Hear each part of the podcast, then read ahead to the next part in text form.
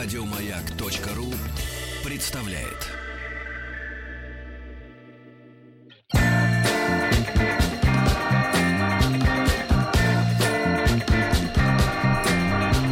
Сергей Стилавин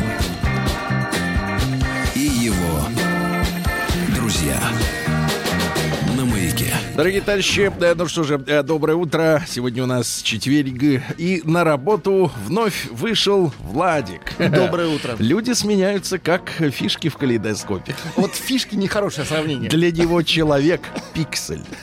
Здравствуйте. Ну, немножко несколько слов о болезни, тяжелой Болезни, и пил продолжительной. чай, Да. закусывал медом. Что вас утомляло во время болезни? Меня утомлял кот. Он не отступал от меня ни на шаг. Я на кухню, он на кухню, я к компьютеру, он к компьютеру. Вообще домашний задалбывает, да? А, блокировал мышь, не мог пользоваться мышью. Не мог, да? Э, Компьютерной мышью, естественно. Понимаю, понимаю ну, короче, вас. ну, короче, понимаю. утомлял. Хотя я его люблю, конечно. Да, да, да, да, да. Вот попрошу нашу помощницу Юленьку распечатать э, одно из э, свежих поступивших от народа писем. Оно посвящено э, зарплате, которую должен получать мужик. Мужик. Да, да, да. Несколько человек сразу мне прислали про мужика. А почему мне?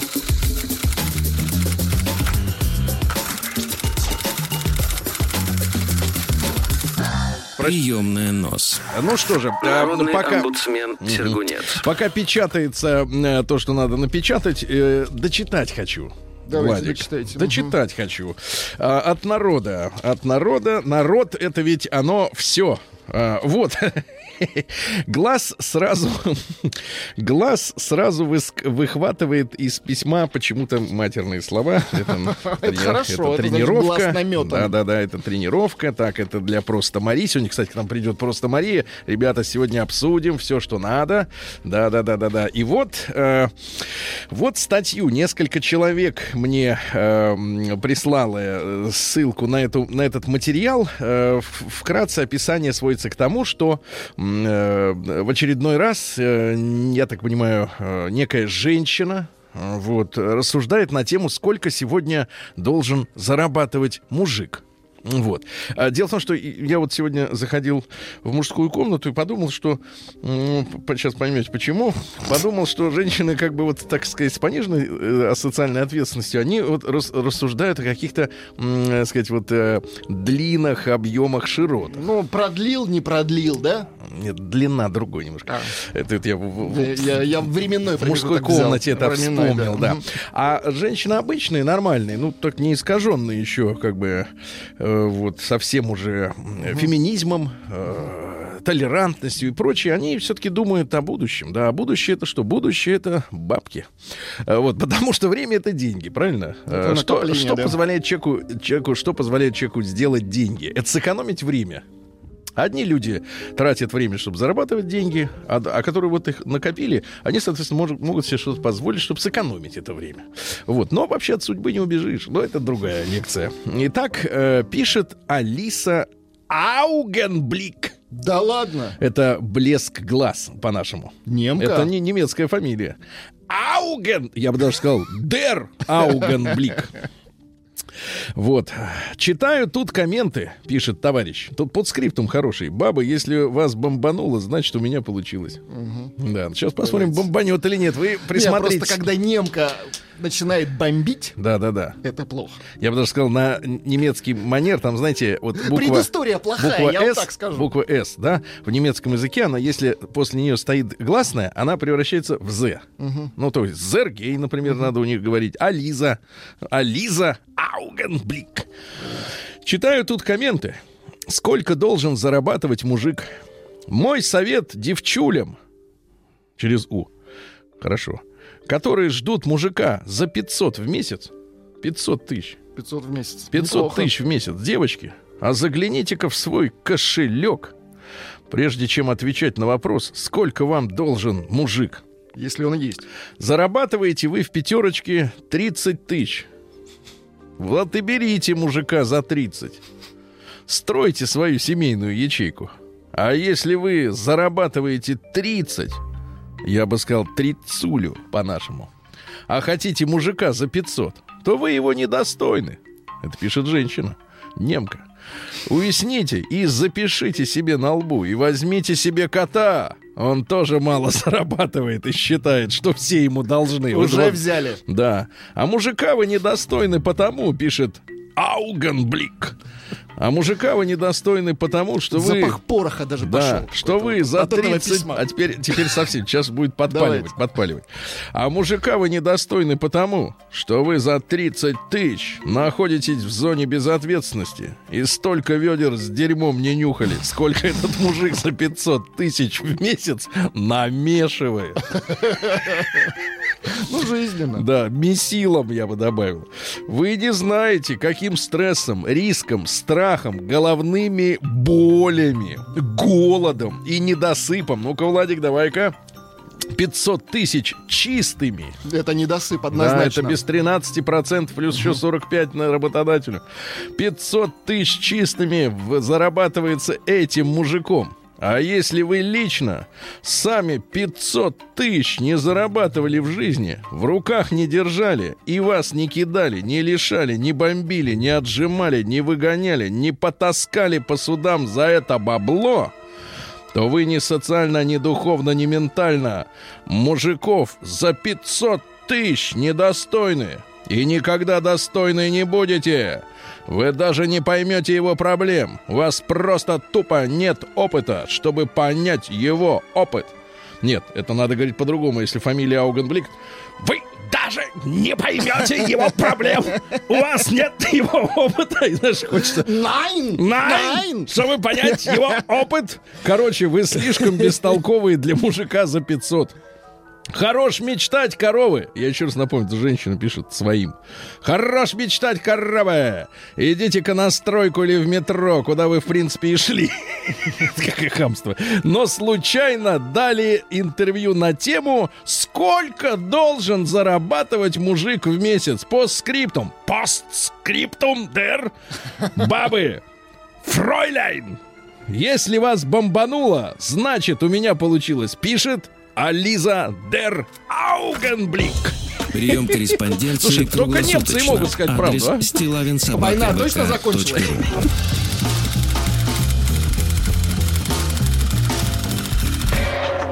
Фамилия Стилавин 2Л.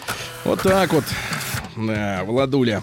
Вот, ну что думаете-то? Логичные Ну, она, мысли есть в кстати, письме. да. Логичные мысли, действительно. Э, как может... э, Пожалуй, э, сог- соглашусь. Дело даже ведь не в э, социальном уровне, да. В принципе, конечно, можно э, взять, э, так сказать, э, Хочешь перемен, начни с себя.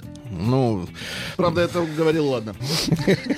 Вот. Нет, проблема действительно в том, что я лично замечал такую, такую проблему, извините за тавтологию, что женщина, которая находится в своем э, социальном слое и зарабатывает определенные деньги, неважно, 30 там, э, еще сколько-то, вот, она совершенно э, разделяет финансовые потоки э, по ценности. То есть у нее деньги имеют э, разную ценность. Свои достаются кровью, конечно, потом и трудом, и они важны. А Это вот дешевые, а если мужчина, деньги, нет, да. а если мужчина зарабатывает, ну, к примеру, сотку, ну, к примеру, да, то вот эта разница в 70, она вообще не важна, не имеет значения. То есть женщина к ним относится к, этой, к этим 70 э, совершенно безответственно и, и тратить может как угодно. Такое ощущение, что м, вот э, под девизом «живем один раз с этим мужиком». Слушайте, ну это то же самое, когда э, в, в вашей юности вам давали родители как, э, какое-то, время деньги, а потом вы начали за- зарабатывать сами. Да, ну ты понимаешь, Это что родители дают один роди- а, родитель дает один раз. Даже если мужик, который получает 100 300 500 Но сколько и надо. про отношения я- согласен. Да, отношение к деньгам. Вот, Оно разное. а, и дело в том, что они, такие женщины, любят э, употреблять слово в отношении мужчины, что он жадный. Он не жадный, он просто видит отношение, э, так сказать, э, к тому, что он зарабатывает, неуважительное. Потому что те деньги, которые приносит в семью мужчина, они тоже достаются ему трудом. И женщина не имеет права э, показывать, э, значит, вот это пренебрежительное отношение к чужому труду. к чужому труду. И те женщины, которые уважают труд мужчины, да, ценят его, не только вот его подарки, а именно усилия, которые э, для этого прикладываются, но те женщины, мне кажется, имеют успех э, у мужчин, да, которые уважают. Вообще уважение это самая важная вещь, которая между нами на самом деле есть и в обществе, и в мире, и между людьми, и между детьми и родителями, между кем угодно.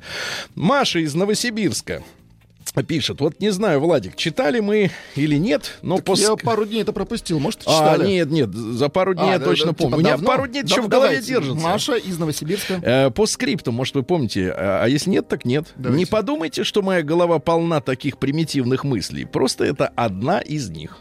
Не было вроде Вроде такого. не было. Да? Давайте Маша попробуем. из Новосибирска. Ну-ка, ребята, давайте послушаем. Так, так, так, так. Что же у нас пишет Маша? Здравствуйте, Сергей.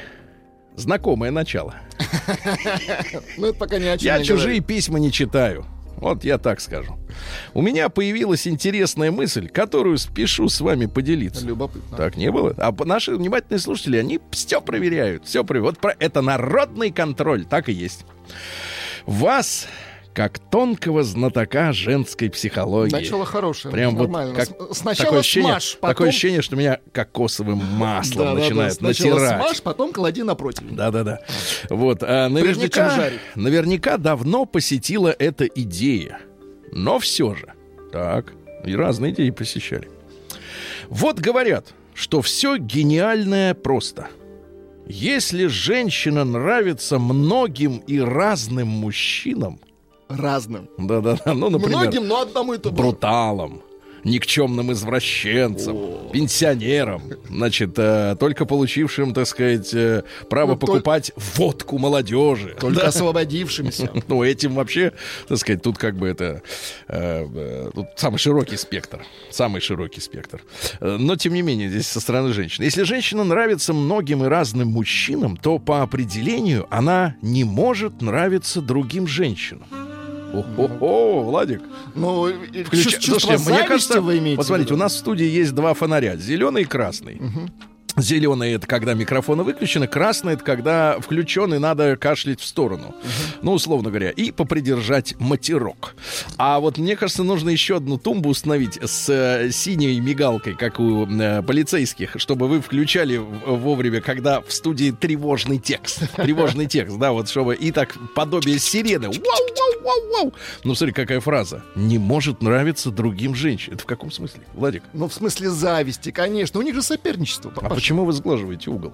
Вот это. Что Вот значит сглажу? Это жизнь, Нравится. Сережа. Нет, мужч... она при- в предложении, где она говорит о том, что она нравится разным мужчинам, и тут же стоит нравится женщинам. Значит, порядок, э, степень, э, сказать, симпатии тот же. Не эстетический мой мальчик. А что взял да свое. Понимаешь? Ага, вот так вот. Соответственно, у такой дамы не может быть много подруг. Эх, похоже, вы правы. А жаль, такая могла быть грязь. э, Ну да. Скорее всего, у нее есть одна-две подруги. И то с детства. Замужние или типа пацанки. Соответственно, если у женщины много подруг, она либо дура... Слушайте, какое сегодня откровение правда о женщине. Очень много правды. Очень правда, правда переливается через щель. Сначала немка нас бомбила. Да, немка... а, Нет, она точечный удар наняла. Молодец. Соответственно, вот тут Маша, ей 37, кстати, то есть понимает, что к чему. Соответственно, если у женщины много подруг, она либо дура, вот опять немецкая музыка, да? Вот, либо дура... Нет, это наша музыка. Ну, наша музыка, но очень Из хорошо иллюстрирующая немецкую э, ментальность. Она либо дура, что верит в женскую дружбу, либо ей от 13 до 18 лет, либо она неинтересна мужчинам, соответственно, подруги не воспринимают ее как как соперницу. Девчонки, сколько у вас дру- подруг так называемых? Вот в сколькером вы собираетесь раз в месяц э, в каком-нибудь кабаке? Ага, а потом расплачиваетесь каждая за себя. Да, потому что нет одной такой щедрой, чтобы все покрыло. За Да, 500. Дураков нет, да. Например, у меня никогда не было близких подруг. Вот возвышает себя постепенно Маша. Она, видите, из этого болота возвышается, и про- просто капли обтекают. Вот тина, тина слезает с ног уже. Например, у меня никогда не было близких подруг, хотя приятельниц было много. И я переживала на этот счет. Чтобы подруга, как сестра, душа к душе... Они еще льнут друг к другу, понимаешь? А льнуть-то неудобно, иногда грудь развитая, и не прижмешься как следует. Как вот мы с вами могли бы. Нам мешает. ничто не мешает, нет, только животы, мешает. живот мешает, я согласен, живот. Но это уже другое, это, это можно превозмочь. Так вот, душа к душе и все такое. Ну, вы понимаете.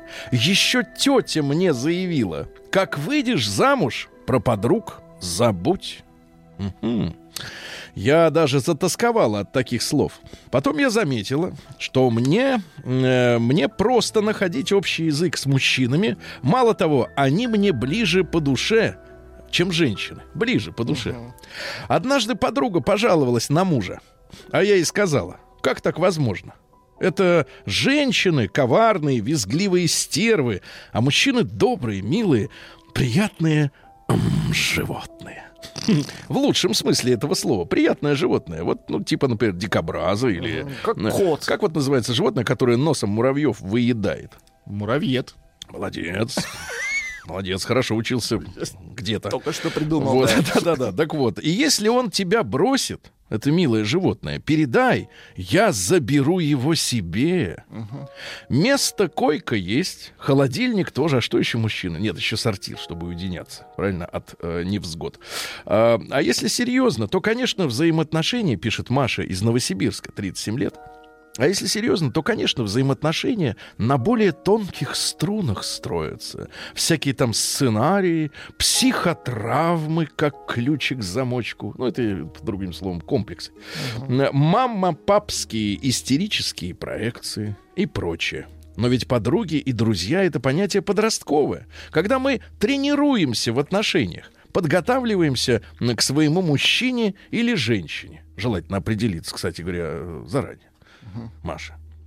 Вот, потом на друзей нет времени, и это нормально. Отдружить надо вовремя. Отдружить. Да, э, завиноватить и отдружить. Мы с ней отдружили. Да-да-да, да, отдружили разок и все, и разбежались.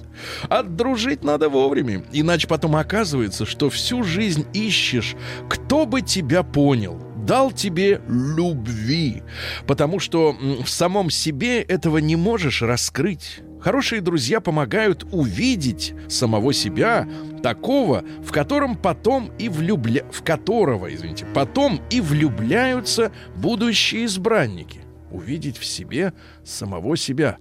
Заумно. Вот, и если у Изощренно, я бы так сказал. да-да-да, пытается запутать нас. А и если у женщины все еще много подруг, значит, она в поиске самой себя.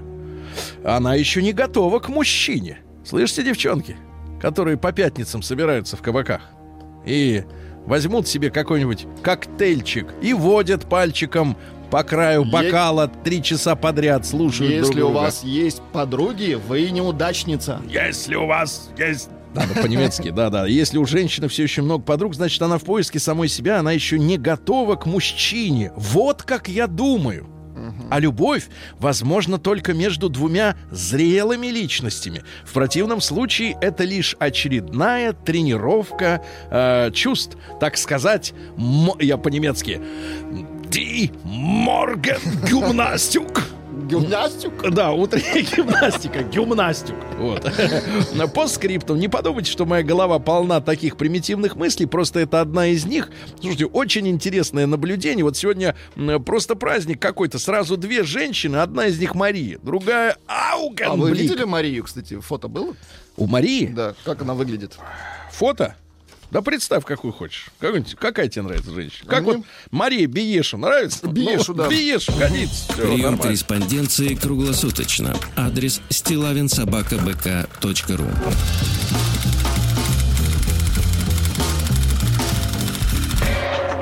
Фамилия Стилавин День дяди Бастилии пустую прошел. 80 лет со дня рождения. Ух ты, а ей уж 80.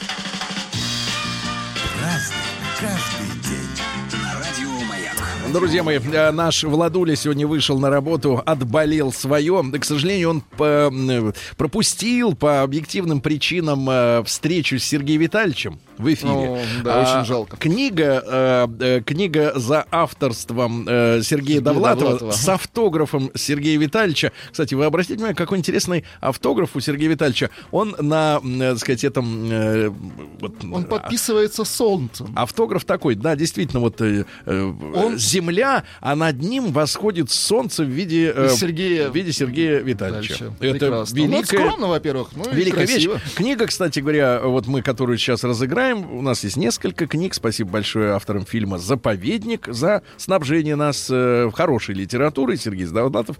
«Заповедник» плюс несколько рассказов интересных его, как всегда. Э, Книга сзади э, оформлена цитатами из Сергея Безрукова и Иосифа Бродского. Мне кажется, два сапога пара, да.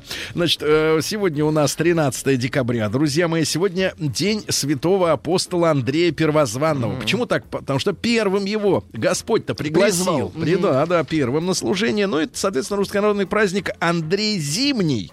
Э, Крестьяне слушали воду э, вот в колодцах, м, в реках, в озерах. Лед же стоял. В вашем случае в водопроводе надо слушать. Да, постучал по батарее и Постучал слушаешь. по льду и послушал Да-да-да. воду. Я Обращали понимаю. внимание на другие приметы. Считалось, что если в Андреев день пойдет снег, Так, пойдет. идет снег уже.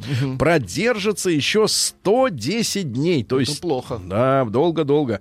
Почти 4 месяца. Э, Девушки в этот день молились апостолу о хороших женихах. Вот. А, ну и девушка, которая желала... 500. Да, желала узнать свою судьбу, э, соблюдала пост, но так, ник- чтобы никто из родных этого не заметил. Э, Вот. Ну, соответственно, суженого, ряженого, так сказать, призывала. Ну и в этот день можно было сорвать ветку фруктового дерева, например, яблони, поставить ее в воду, и если на Рождество, на 7 января теперь, э, ветка зазеленеет, За- Плодоносит. то означает, что девушка в этом году выйдет замуж, а если не зазеленеет, тогда не выйдет. За 500.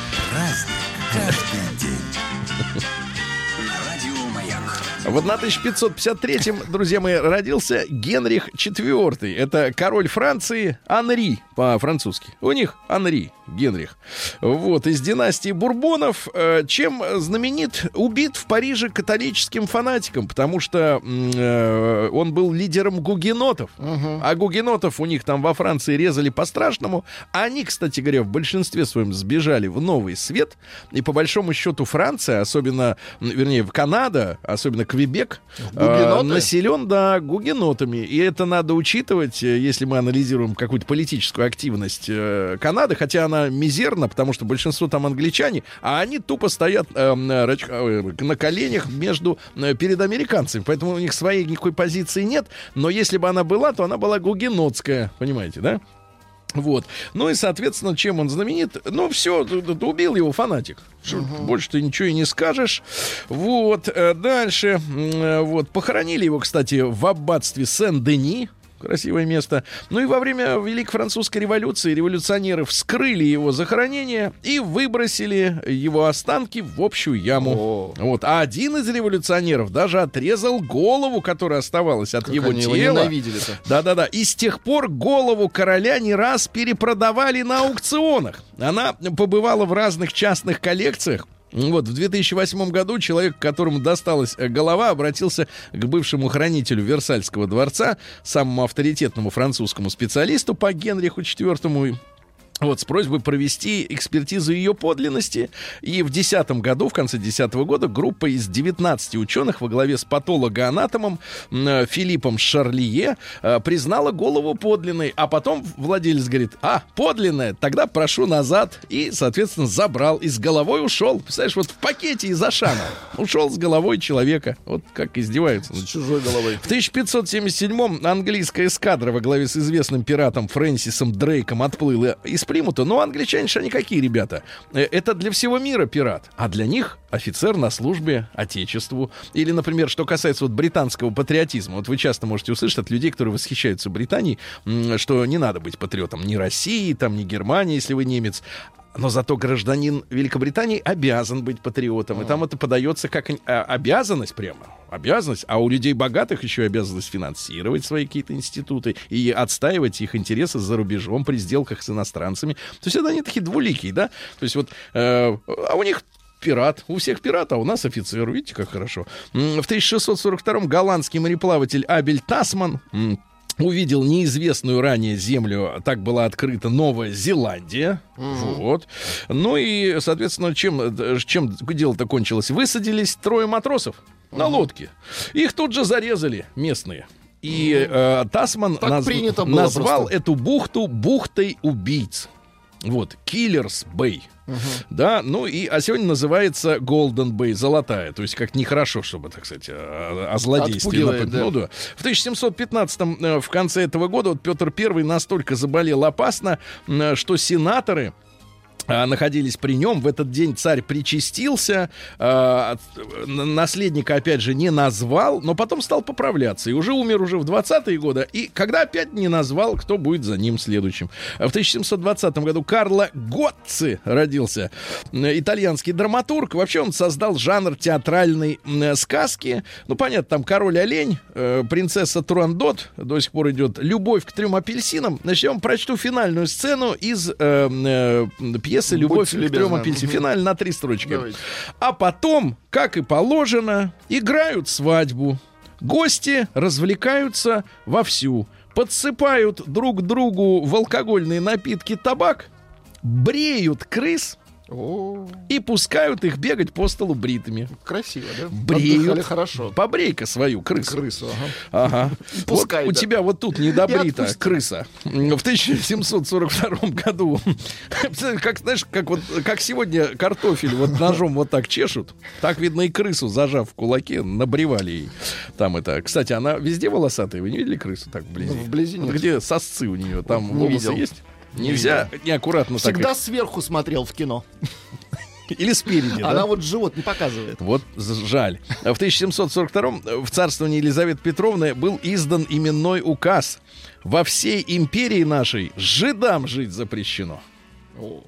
Ну что, о, это Было- факт было, литературы. да, факт литературы. За то, что убили Христа. Вот, ну, такая история. Ну, Да, я согласен. Как, такое, Как-то не очень, Не да. очень, да, извините. В 1769-м началось первое концертное турне 13-летнего Вольфганга Амадея Моцарта по Италии. Длилось оно 15 месяцев. Слышь, мальчик маленький, 13-летний, зарабатывал бабки. Естественно, что Причем он большие умер, бабки. умер рано. Даже, я бы сказал, и без этого, как это, Скорцени его убил Это или его кто? Сальери. О, Ну, Сальери, ну, такой, такая же, Это такой его же. отец, кстати. Вот-вот. В заставлял работать. 1780 году Иоганн Вольфганг Дёберрайнер, родился немецкий химик, придумал водородное огниво, которое применялось до изобретения спичек. То Да есть ладно? черкаш такой, чик-чик-чик, и поджигаешь, да. Спички-то не всегда были, Владик. У, Водородное у- огниво. у Тутанхамона спичек не было, Да запомни. Водородное огниво, по- поищите, да. В 1797 Генрих Гейне, это по-нашему, а на самом деле Хайнрих Хайне, как говорят немцы, это поэт. Э, Вот, родители его отправили в Гамбург, чтобы он у дядюшки поучился работать в банке. Дядюшка был банкиром. Соломоном звали дядюшку. Ну и Генрих, он дал возможность раскрыть свои способности во всех, э, так сказать, сферах и поставил племянника во главе маленькой компании. Он дело провалил, как коммерсант, и, значит, э, понял, что теперь я, говорит, поэт. Значит, стихи, которые прольют свет на э, личность Генриха Гейна. Прошу послушать. Давайте. Много... Извините. Много женщин, много блошек. Много блошек, зуду много. Зуду. Да, зу- не вуду, а зуду. Пусть, кус- Зуду, people, зуду. э, пусть кусают этих крошек, вы судить не смеете строго. Потому что жизнь тогда половая была, так сказать, сопряжена с паразитами. Вы понимаете, да? О чем речь? Мстить они умеют больно, и когда порой ночною к ним прижметесь вы невольно, повернуться к вам спиною. М? Видишь? Да. Или, например, когда тебя женщина бросит, забудь, что верил ее постоянству. В другую влюбись или трогайся в путь. Котомку на плечи и, в- и странствуй. Да-да-да. Вот такая вот история. Хорошие стихи, да. Хороший, кстати, чу- чувачок-то. Не, не просто про что-то там, да, про какую-то туфту, а по делу излагает. по делу. А В 1801 году в придворную конюшню кучером для разъездов государя наняли 33-летнего Илью Байкова. Вот, Александра Первого он везде возил и в России, и за границей.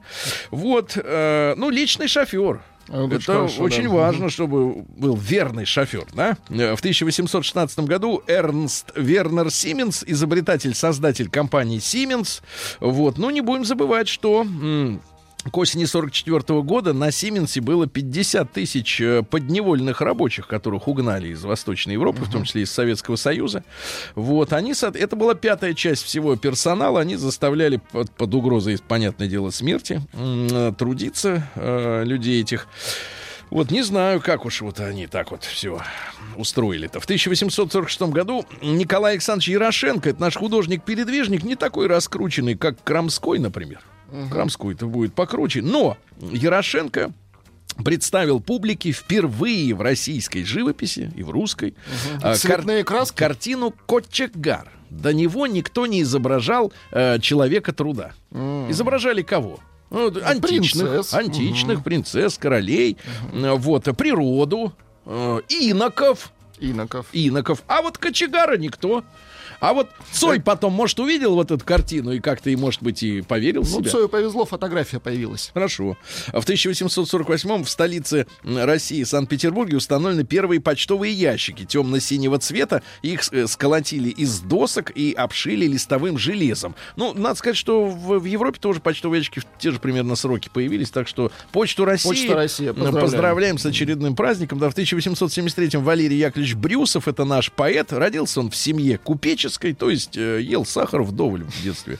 Вот, А, значит, э, увлек, увлекся, кстати, э, его папаша скачками и все состояние О. просадил на тотализаторе, к сожалению. Поэтому Брюсов столкнулся с правдой обычной жизни, небогатой, в конце концов.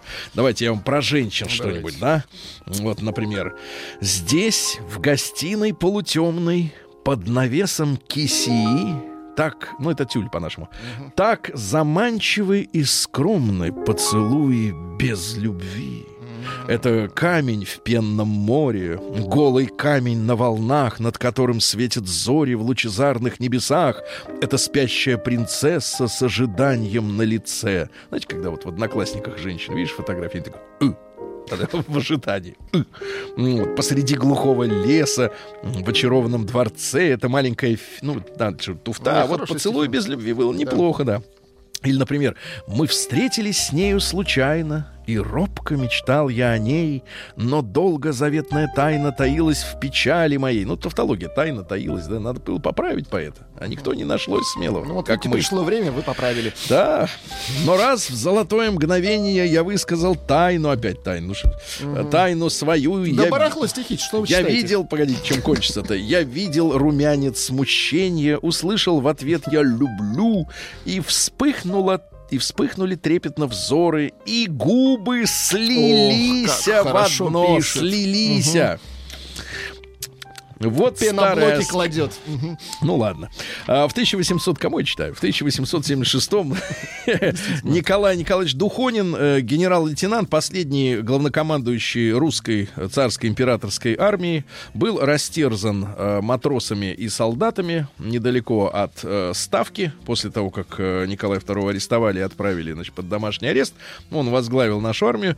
Вот, и, соответственно, на перроне вот, железнодорожного вокзала Могилева, недалеко от Могилева, вот, э, там этого человека матросы выволокли э, на перрон из, из поезда военного, вот, и штыками закололи, и потом для приличия застрелили. Страшное время было. Ну и в 1896 в Москве основан музей московского городского хозяйства. А хозяйство большое.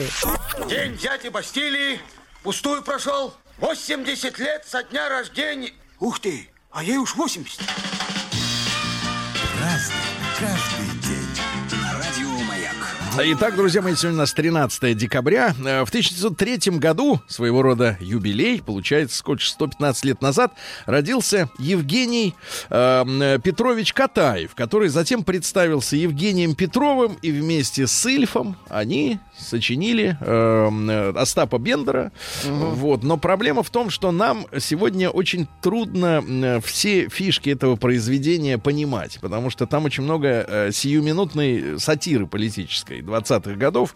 Мы, мы это воспринимаем как художественное произведение. На самом деле это сатирическое произведение. Там за каждым персонажем стоит реально действующее лицо, которое давно из истории уже вымыты, многие расстреляны, которые просто сгинули.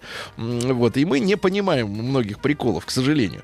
Значит, э, ну что с ним было? В 20 году окончил Одесскую гимназию. Ну и во время учебы одноклассником его был Александр Казачинский, который потом написал приключен- приключенческую повесть «Зеленый фургон». Помните? Шикарно. Замечательный фильм с отличной музыкой «Ты где, июль?» Мгм. Э, Харатьян, да, одна да. из его, кстати, лучших ролей. Высоцкий собирался еще пере- пере- переснять. Э, Не надо, э, не надо. Так вот, э, Володя Патрикеев, да, вот этот э, э, персонаж как раз и прототипом является будущий Евгений Петров соавтор Ильфа, да.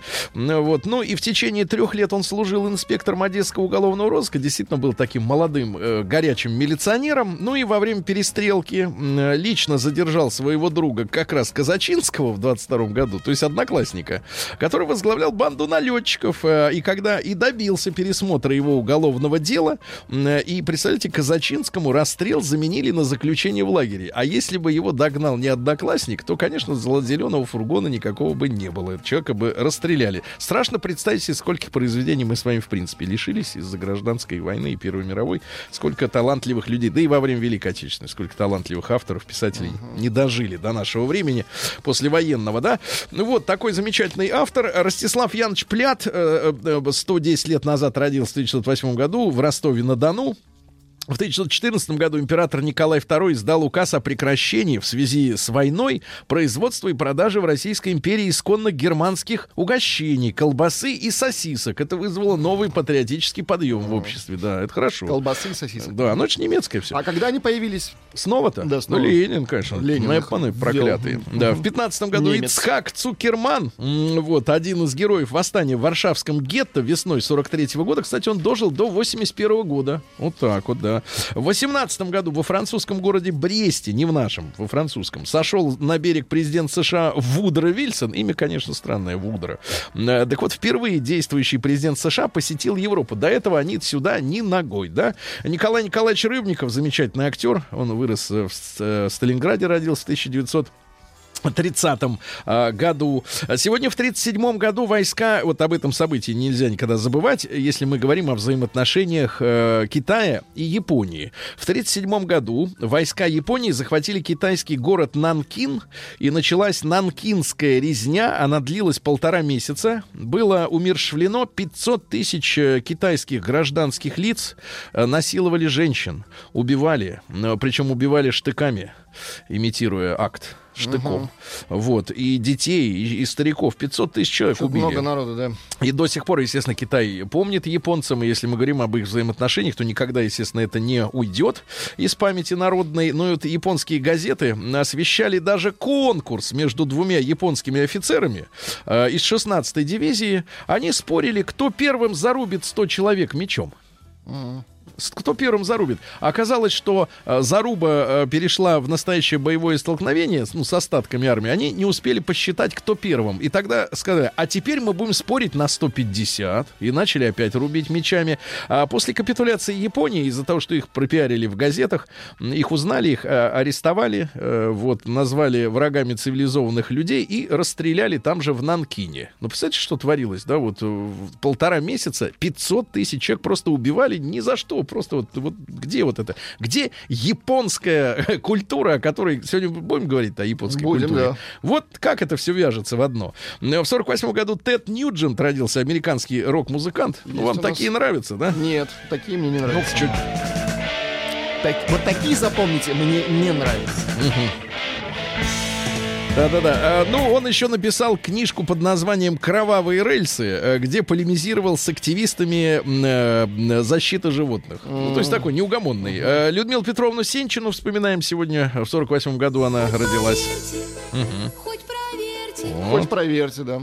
Вот так вот. И хочешь так, хочешь это. Да. В 69 году началось строительство Камского автомобильного завода. Передаем привет на КАМАЗ. Правильно, это, так сказать, действительно хорошая вещь. В 69 году э, Мурат Насыров родился, эстрадный певец, тоже Есть нас. помним его. Вот это вот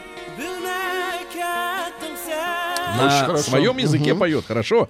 В 81 году сегодня президент Войцех Ярузельский, это поляк, он всегда носил солнцезащитные очки. Всегда. Ввел в Польше военное положение. Но он и выглядел как, как диктатор. Нет, он выглядел нормально, как генерал. Он был генерал, ну что вы. Вот. Ну и, соответственно, э, проблемы у поляков начались. А почему? Там был э, Лех Валенца, смутьян на этих гданьских верфях, да, на судостроительном предприятии. Они требовали повышения зарплаты.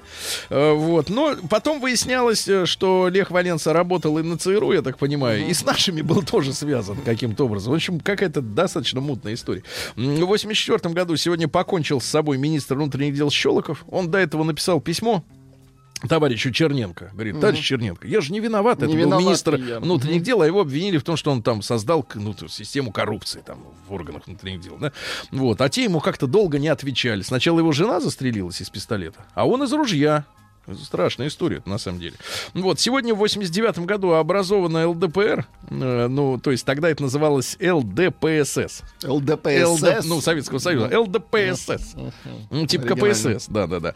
Вот. Ну и сегодня, в 2003 году, мы помним эти кадры. Если кто не помнит, может в Ютьюбе спокойно найти. То есть, посмотрите, это же 15 лет назад. уж. Ого.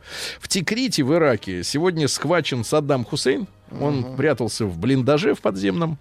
Вот, и через несколько дней его э, спецназовцы, я так понимаю, американские, э, под видом э, повстанцев, вот, повесили. И, и он ни слезы человек не проронил, мужественно встал на эшафот, вот, и показал всем свободным людям земли пример. Ясно? Как можно бороться до конца за свою родину. Ясно, Владик? Да, очень много вранья сегодня, Сергей. Давайте. У вас пишут, что Моцарт э, в турне не ездил, Так. Екатерина не издавала указ про жидов, водородные огнива не существует. Голову Генриха не Да. продавали, это Ага. еще не все. Да. И император угощение не запрещал. Не Виктор, угощение, а сосиски и колбасу. Это и есть угощение. А, ну да, для нас, да. А книгу с автографом Сергея Витальевича отдаем как раз за сосиску.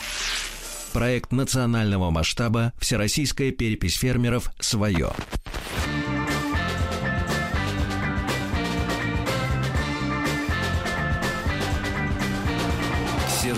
Стилавин и его друзья.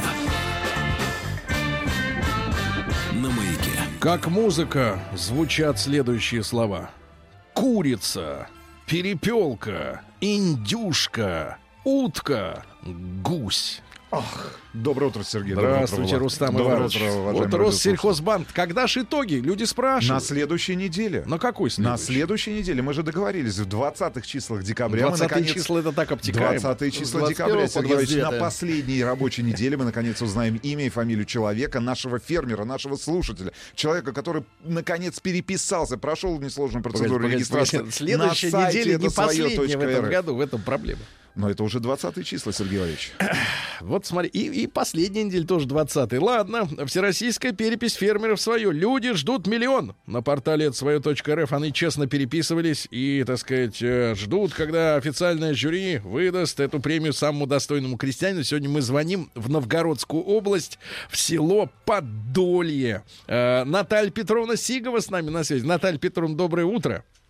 Да. Доброе, доброе, Да, доброе. да, Наталья Петровна, Очень, да, да. очень хорошо вы начали, так оптимистически. Ага. Я надеюсь, что, конечно, достанется кому-то миллион. Вот сейчас вы можете увеличить свои В шансы, 20-х числах. рассказав нам, Влад. да, рассказав нам про гуся.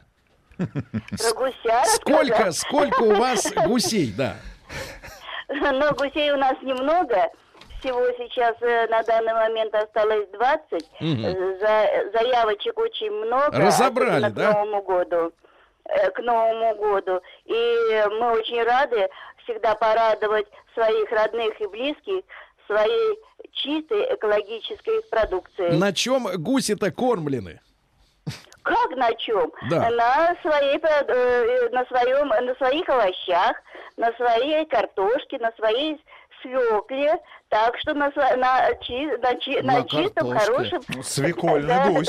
Да, да, да, свекольный гусь. Ну, естественно, корма, корма добавляем и добавляем, конечно, зерно. Прекрасно. Где можно, Наталья Петровна, прикупить продукцию крестьянского фермерского хозяйства Сигов Юрий Анатольевич, так оно Сигов. называется. Сигов. Сигов. Ах, Сигов, конечно. Ну что вы, ну где же можно найти-то?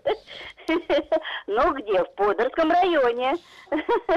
У нас район небольшой, э, фермеров не очень много. Хотелось бы, конечно, чтобы на этой волне у нас прошла и также реклама крестьянских фермерских хозяйств по России, Да. для того, чтобы могли люди, в том числе и трудоустроить себя лично, создав себе рабочее место.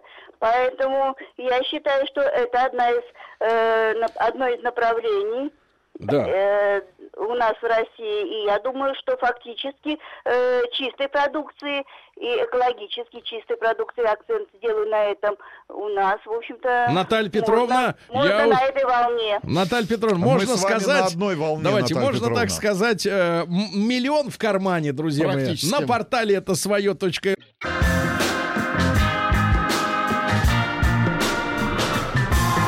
Сергей Стилавин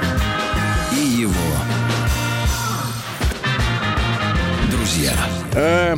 Э, друзья мои, э, пришла сегодня любопытная статистика. Э, не то что статистика, а прогноз.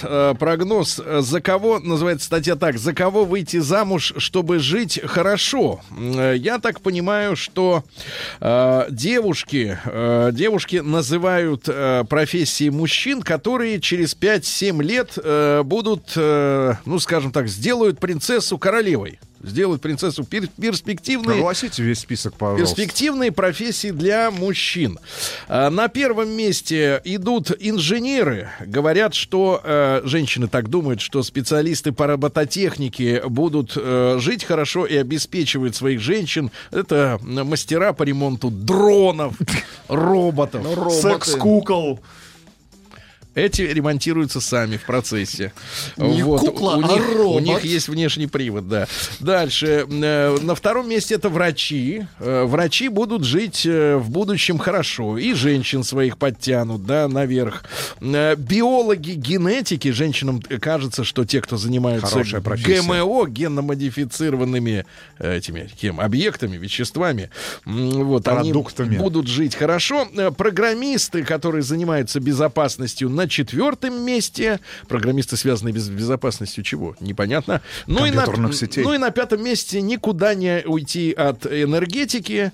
Вот. э, Говорят, что менеджеры «Газпрома» сегодня уже живут не так шикарно, как пять, пять лет тому назад, а вот энергетики, ну, электрик, что ли, я не знаю, который вкрутить лампочку, Энергетик, Сергей. лампочку может. Энергетик звучит А, я как более сказал. респектабельнее. Энергетик.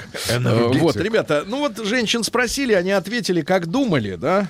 Э, Это вот то, что в, э, в перспективе нас ожидает. Э, А мы хотим вернуться назад, в прошлое. Давайте мы, давайте мы, знаете что, да, короткий опрос поставим следующим образом. М1 на номер 5533. Та профессия, которая, которую вы выбрали в юности, она выстрелила. И вы стали, и она принесла вам успех. Да. Вот ваша профессия. Успех, деньги, Вы- признание. Ну, может, иногда бывает так, как вот у вас. Успех без денег.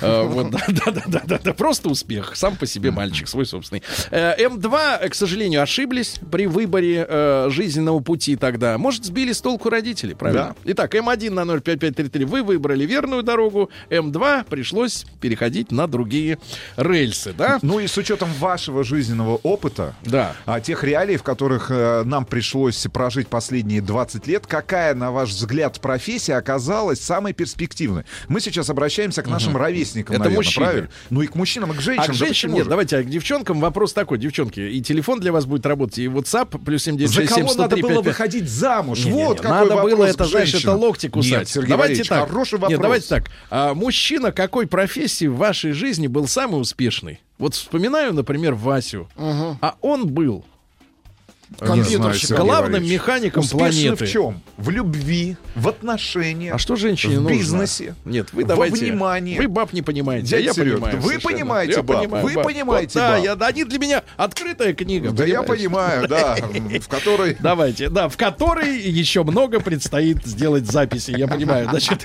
итак, итак, э, М1 на номер 5533. Э, Вы, э, когда только начинали свой трудовой путь, выбрали правильную дорожку.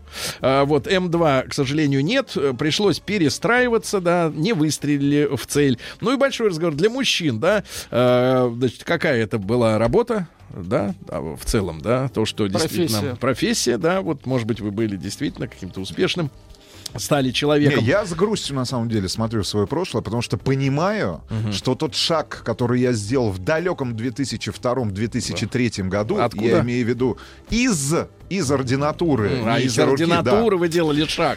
А, понимаю. был неправильным Ну, шагом. откровение- Работал бы сейчас врачом. Давайте, откро- Лечил бы вас, Да. Сергей Валерьевич, Вы и так за меня- ваши вы и так деньги. лечите Вы нас. так лечите нас за наши деньги.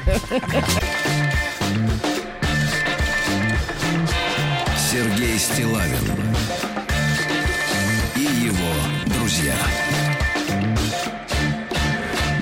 Маяке. Друзья мои, итак, сегодня мы э, так делаем зарубку на будущее, проверяем э, инту- интуицию женщин. У нас женщины часто говорят, что они очень интуитивны, они видят будущее. Вот они вангуют, как говорят в народе, то есть делают, э, делают прогноз, э, что якобы через 7 лет инженеры, особенно те, которые чинят дронов и роботов, а также врачи, биологи генетики, программисты, которые занимаются системами безопасности и энергетики, м, это те профессии мужчины, которые через 7 лет сделают из лейтенанта генерала, как говорится, да, и вместе с ними эти прекрасные женщины-фантазеры прорвутся на вершину человеческой пищевой, пищевой цепочки. Да, да, женщина-фантазер. На самом деле у женщин раздвоение личности, они э, пытаются и логически думать, и э, доверять своей интуиции, но на двух стульях, как говорится, не усидишь. Давайте мы сегодня посмотрим вот на что. М1, отправьте, пожалуйста, на номер 5533. Если профессия, которую вы выбрали в самом начале э, ну, жизненного пути, после школы, в институте, она э, принесла вам успех, и сегодня вы... м, Можете сказать, это правильный был выбор в то время для вас. М2, к сожалению, пришлось переучиваться, менять работу или, как Рустам Иванович, лечить людей, но другими способами, вербально. Вот. а, Языком. Да, ну, э, Не надо, Сергей, не надо, не надо, не надо. Держите себя в руках.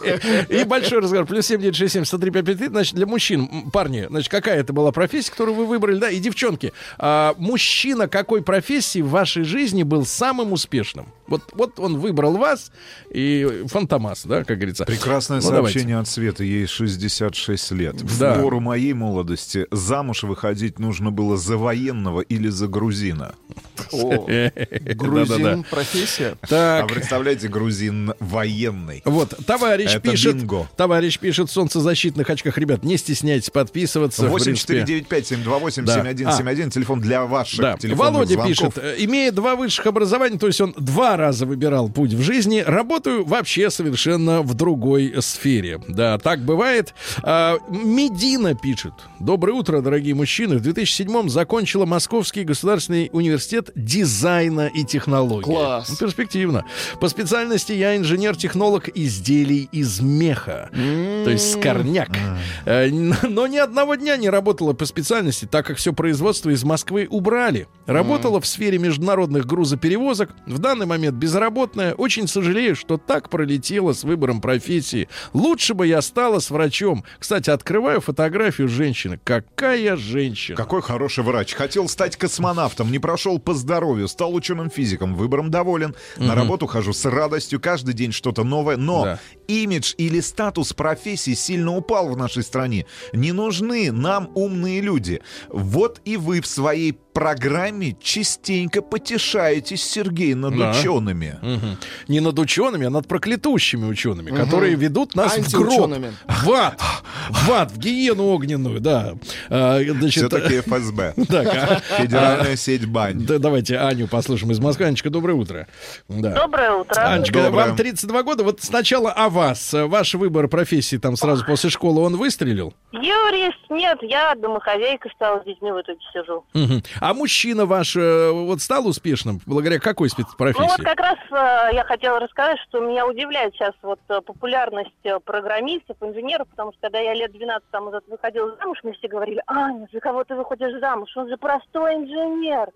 На что вы будете жить? Надо за юриста было выходить. А в итоге выстрелила, да, он, ну, наверное, в раз в 10 больше зарабатывает, чем когда мы начали встречаться только. Мгм. И никогда без работы не останется в наше время сейчас. Инженеры нужны, да? Конечно, Инженеры Да. нужны. Хорошо, спасибо, Мне Анечка. 51. Муж был главным бухгалтером. Жили прекрасно материально. Я врач. Со временем окупается. Правда, окупается очень медленно. На самом деле, это самая большая проблема тех ребят, которые заканчивают медицинские вузы, Да. идут в ординатуру, идут в аспирантуру, потому что срок окупаемости твоих именно даже не финансовых вложений, а физических, моральных, Так. ну, он растя- растянут во времени так лет в Растянут. 15-20. Чувствую Потому что хороший... Нет, ну, слушай, ну, хороший врач реально Ну, а, начинает зарабатывать Ну. после 40-45. Зато как, да?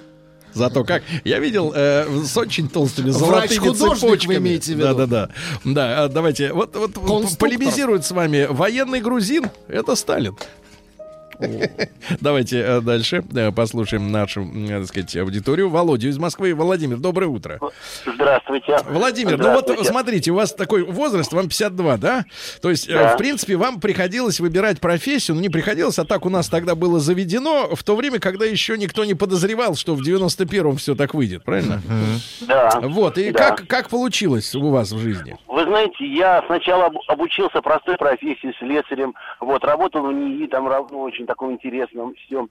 А потом, ну, 90-е годы, там, конечно, много всяких разных профессий, там, строительных и, складских и тому подобных. Вот, но сейчас я ну, в 40 лет, вот, ну, не в 40 лет, наверное, в 35, наверное, я решил, что вообще я с музыкой очень близко всегда дружил, и стал, выучился на настройщика пианино и роялей. И очень рад этому, этой профессии. Ну, Зарплата сегодня не так- насколько, насколько это востребованное дело? Ну, востребовано, да. Существуют музыкальные школы, Мгм. музыкальные училища. Володя, а Там- вопрос тогда по существу. А вот скажите, а нашлась ли женщина, которая оценила ваш профессиональный выбор, вот этот второй? Конечно, конечно. Да? и, ну, ну, как она... Вы знаете, как женщины, они очень редко, когда да, довольны, да, в начале и потом, а потом уже как бы живешь и живешь. Вот, но тем не менее... Ну, смирение, знаете, смирение оно вносит э, в жизнь, в Да, семейную, вы так знаете, сказать, лад. на самом деле они очень, она очень довольна и, скажем Да. так, мы живем нормально. Хорошо, Да, спасибо, это- спасибо. да. Привет от женщины в шапке. Я экономист по налогам и юрист корпоративный. Прямо счастлива от своей профессии. Преподаю в институте бесплатно. Прямо люблю выступать. И муж работодатель. Так что пазл в моей жизни сложился. Так, давайте послушаем нас. Э, Матвей дозвонился из Челябинска. Ему 34, он журналист. Матвей, добрый день, доброе утро. Рад приветствовать. Так, друг Доброе. мой, ну что же, сразу журналиста? Ну, знаете, у меня профессия еще со школы, можно сказать, предопределилась, потому что а, когда еще в седьмых классах была там геометрия и равносторонний треугольник от равнобедренного... Это вас убивало, мог да? отли- а ху- худо-бедно мог отличить, но стереометрия а, начисто загнала мозг а, в тупик, а вместе с тем, ну, вот с русским литературой проблем не было. Поэтому я в конце школы начал первые статейки пописывать. Вот а, в 2001 году, помню, интервью у вас а, с господином Бачинским уже брал. Ну, то есть А, ты почувствовал, что хвост подпаливает и пытался найти какой-то выход, да, вот э, от А, этого кошмара? Запасной. Ну, пи- пи- Да, да что ж кошмар-то, мне наоборот это дело... Нет, нет, я имею в виду стереометрию. Стереометрию. О, о, да, да. Да. уходить, уходить. Женщина Надо- довольна надо- вашим до- доходом сейчас? Да, безусловно. У меня получается, я еще э, совмещаю две должности. То есть я сейчас э, ведущий на канале Россия-24 и плюс ко всему еще и директор газеты. Вот, то есть вот... Да одна ты надо жук. разобраться, надо разобраться, Да, конечно. Рустам как Иванович, ведущий на канале Россия позвоните, пусть 24 может быть да. еще Вот директором именно, вот газеты. именно, что Работаем по стандартной схеме. Я медик, муж военный. Да. Все всем довольны. Да, вот Юра из Харькова пишет. э, Доброе утро. Учился на чертежника-конструктора. А Ведь на Украине, и в том числе в- именно в Восточной Приличная Украине... школа. Нет, нет, было, было очень много заводов оборонно-космического сектора. конечно. Да, они сейчас, я так понимаю, Давайте все разрушены. вспомним э, какого второго президента Украины Южмаш. Южмаш, Южмаш, да. Не Кучма. пригодилось, не нужны чертежники. Но вот тут ситуация такая, что, в принципе, никто, видимо, не нужен э, больше. Я по образованию технолог по переработке мясо-молочной продукции. Работаю в такси. Вот такая история. Ребята, обязательно проголосуйте. М1 на 05533. Выбор, сделанный после школы, оказался верным. М2 пришлось переучиваться и искать другое дело. Давайте Эдуарда из Питера послушаем. Он врач. А, Эдуард, доброе утро. Эдуард, доброе утро. Да, Здравствуйте, Эдуард, коллега, Эдуард, коллега, доброе да утро. не коллега он Коллега тебе. он мне. Эдуард, Это скажите, вы мне не коллега. Скажите, пожалуйста, вот тут Вахидов лил свои крокодиловые слезы, что зарабатывать доктор начинает только через 15 лет после поступления Да, в в медвуз. случае. Когда начали золотую цепь вешать на шею себе вы? Ну, вы, вы знаете, вообще, да, интернатура, ординатура было сложное время.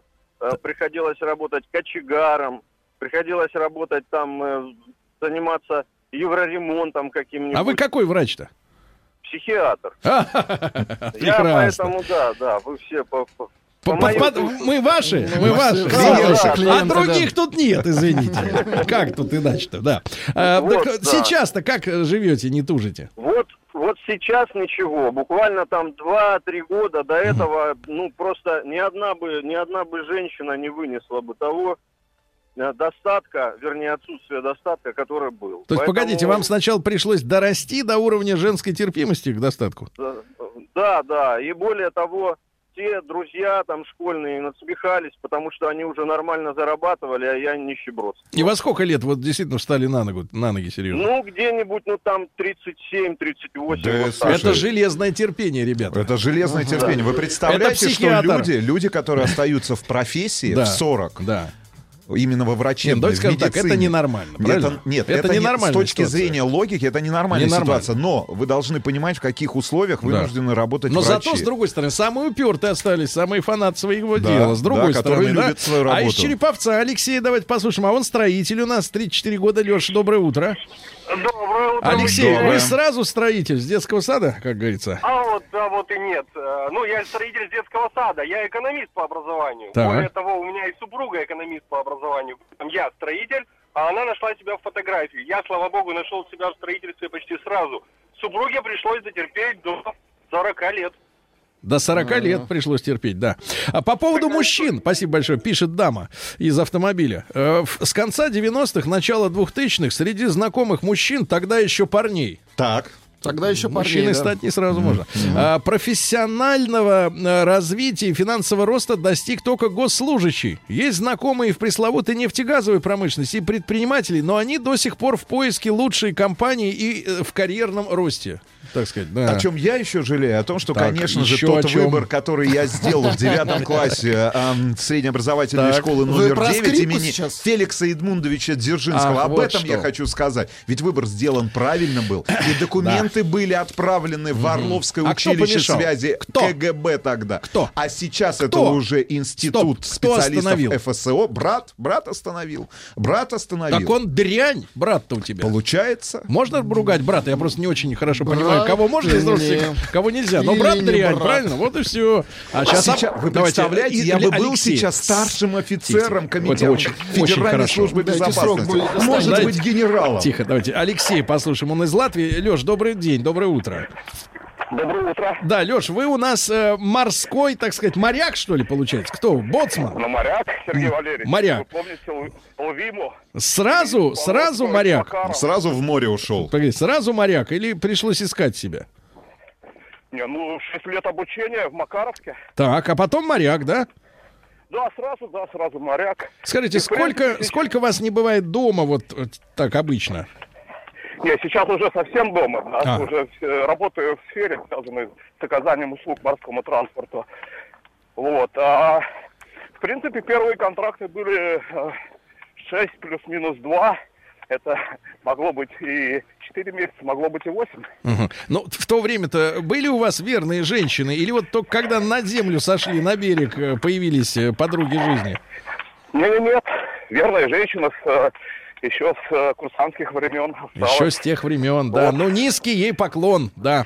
Спасибо большое. А, доброе утро. Учился на маркетолога. Работаю начальником караула на пожарном поезде. Ничего Поезде. А, сутки через трое. И работаю еще в фирме аутсорсинга. И таксую вдобавок. Все устраивает. Евгений Курск, 41 год. Так. По образованию юрист, должность генеральный директор, хочу быть домохозяйкой. Будь проклята эмансипация. Татьяна, Санкт-Петербург. Давайте громче. Будь проклята Проклята эмансипация. А что это? Сергей Стилавин и его друзья.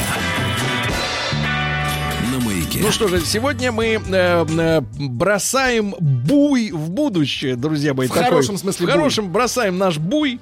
Э, вот, э, девушки заявили, э, что через 5-7 лет э, мужчины таких профессий будут успешными. Инженеры по робототехнике и дронам, э, врачи, э, биологи, генетики, ну это которые пытаются исправить геном человека, а потом будут мутанты ходить по улице, например, с тремя ногами.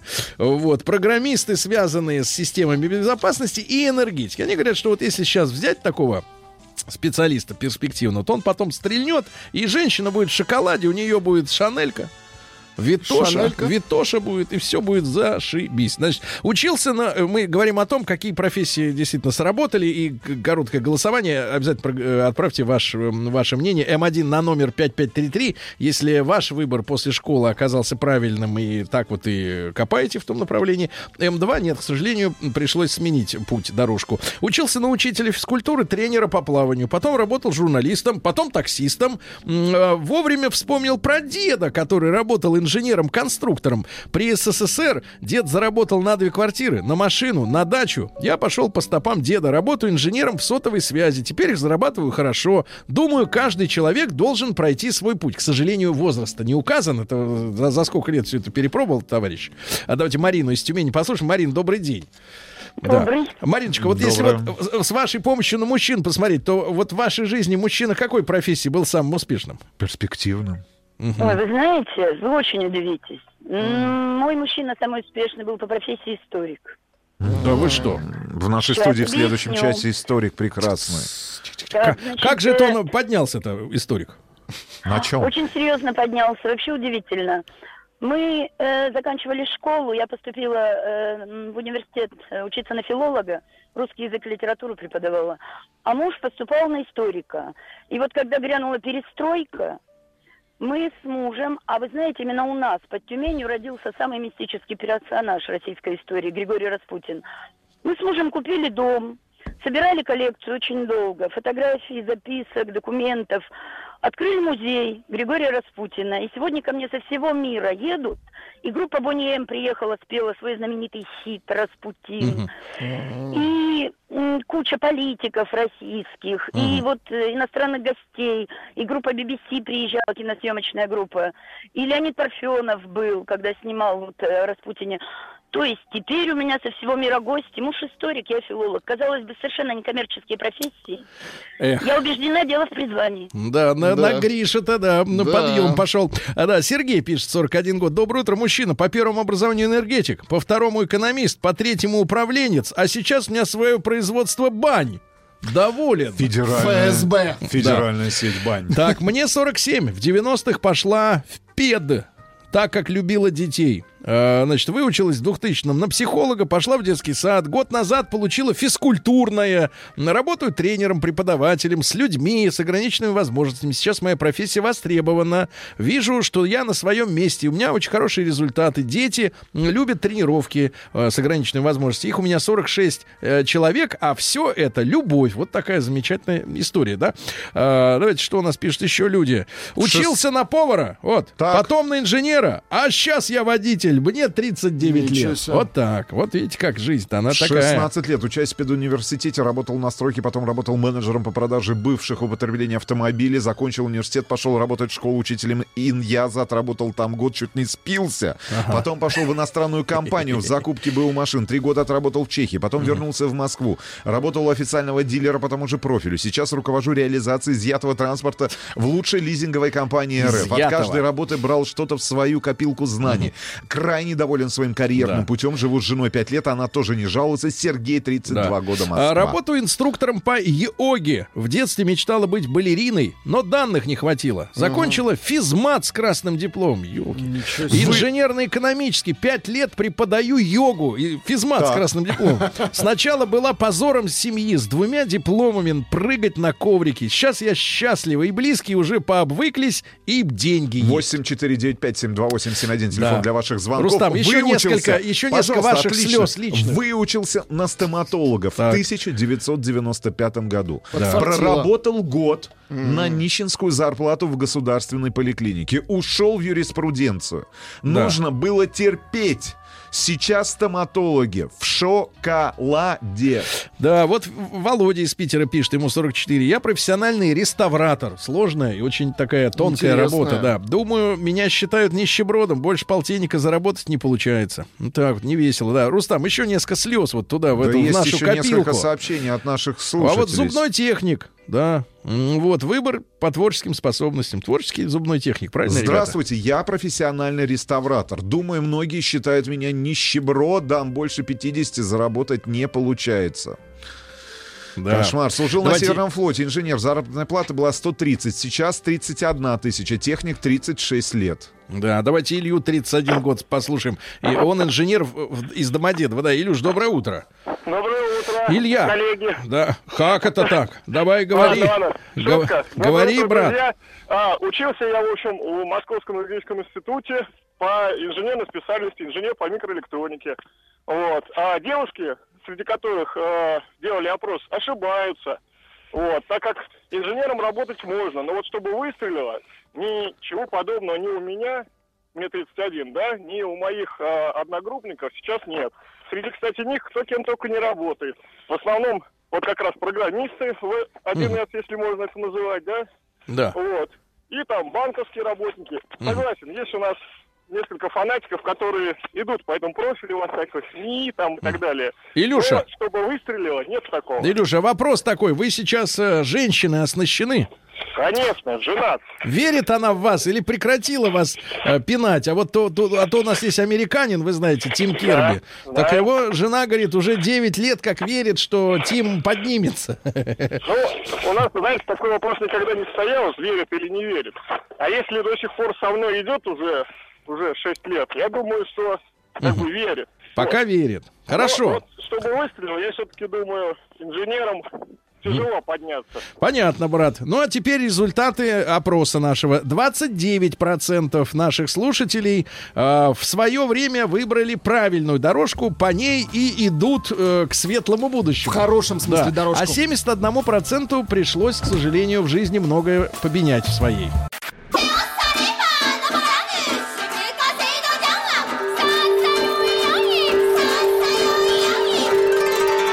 Правильное название Японии – Ниппон. Не понял? Я понял. Это Япония. А, Друзья мои, ну, естественно, э, Виктор Петрович Мазурик, доцент кафедры японской филологии Института стран Азии и Африки Московского государственного университета имени Ломоносова с нами сегодня вновь э, в нашей студии. Виктор Петрович, доброе утро. Здравствуйте. А Виктор Петрович вернулся с улицы э, в нашу студию теплую, да, без окон, без дверей, как говорится. Я поинтересовался у Виктора Петровича, идет ли снег. Он говорит, что да, идет очень много. А, кстати говоря, Виктор Петрович, а какой климат э, в Японии? Учитывая, конечно, что она расположена как бы вдоль э, с севера на юг. вот, а вот в Токио сейчас похожий, э, похожая погода тоже? Ну, там теплее, конечно, чем в Москве. Мгм. Вообще, знаете, токийские зимы классические, они типа наш там Сухуми Батуми вот так где-то на этом. Это не может нас устраивать. Ну, в принципе, да, это, знаете, сыро промозглые и так далее. Хотя вот японские дети в школу, и начальные классы, и э, где-то так лет до 12 числа, они ходят в летних рубашках, в шортах с голыми ногами. Да. Наши все туристы там с синими носами, в шубах трясутся. И... А это, кстати, англичан есть такая история. Они тоже ходят э, в черте в чем. А вот японцы, кстати, говорят, что из всех европейских наций англичане на них больше всего похожи. Ага. Они говорят, вот мы вроде бы как бы и Азия, но типа не Азия, мы островитяне, но все другое. Англичане то же самое. Любовь к церемониалам, любовь к каким-то вот таким Да, очень да, да. точным протоколам культурным нас Ага. объединяет. Но внутренним. Ну, в общем, а с да. теми, которые снаружи, можно как по- по- попроще, да, немножко. Это э, э, учи и сото, да, как я объяснял, это не презрение к внешнему, а это понимание разности этого. Мгм. А, э, Виктор Петрович, чему мы сегодняшний разговор посвятим? Мы, пожалуй, окунемся в святая святых э, японской ментальности, в мифологию.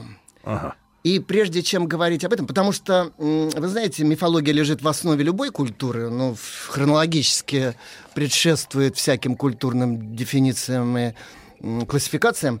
Но вот у японцев мифологический тип сознания где-то в подсознании, очень близко к сознательному уровню, теплится и время от времени самым неожиданным образом себя проявляет. Поэтому всем, кто хочет грамотно понимать японские жесты, особенно бессознательные, и понимать, как правильно себя вести с японцами, вот нужно знать, что такое мифология.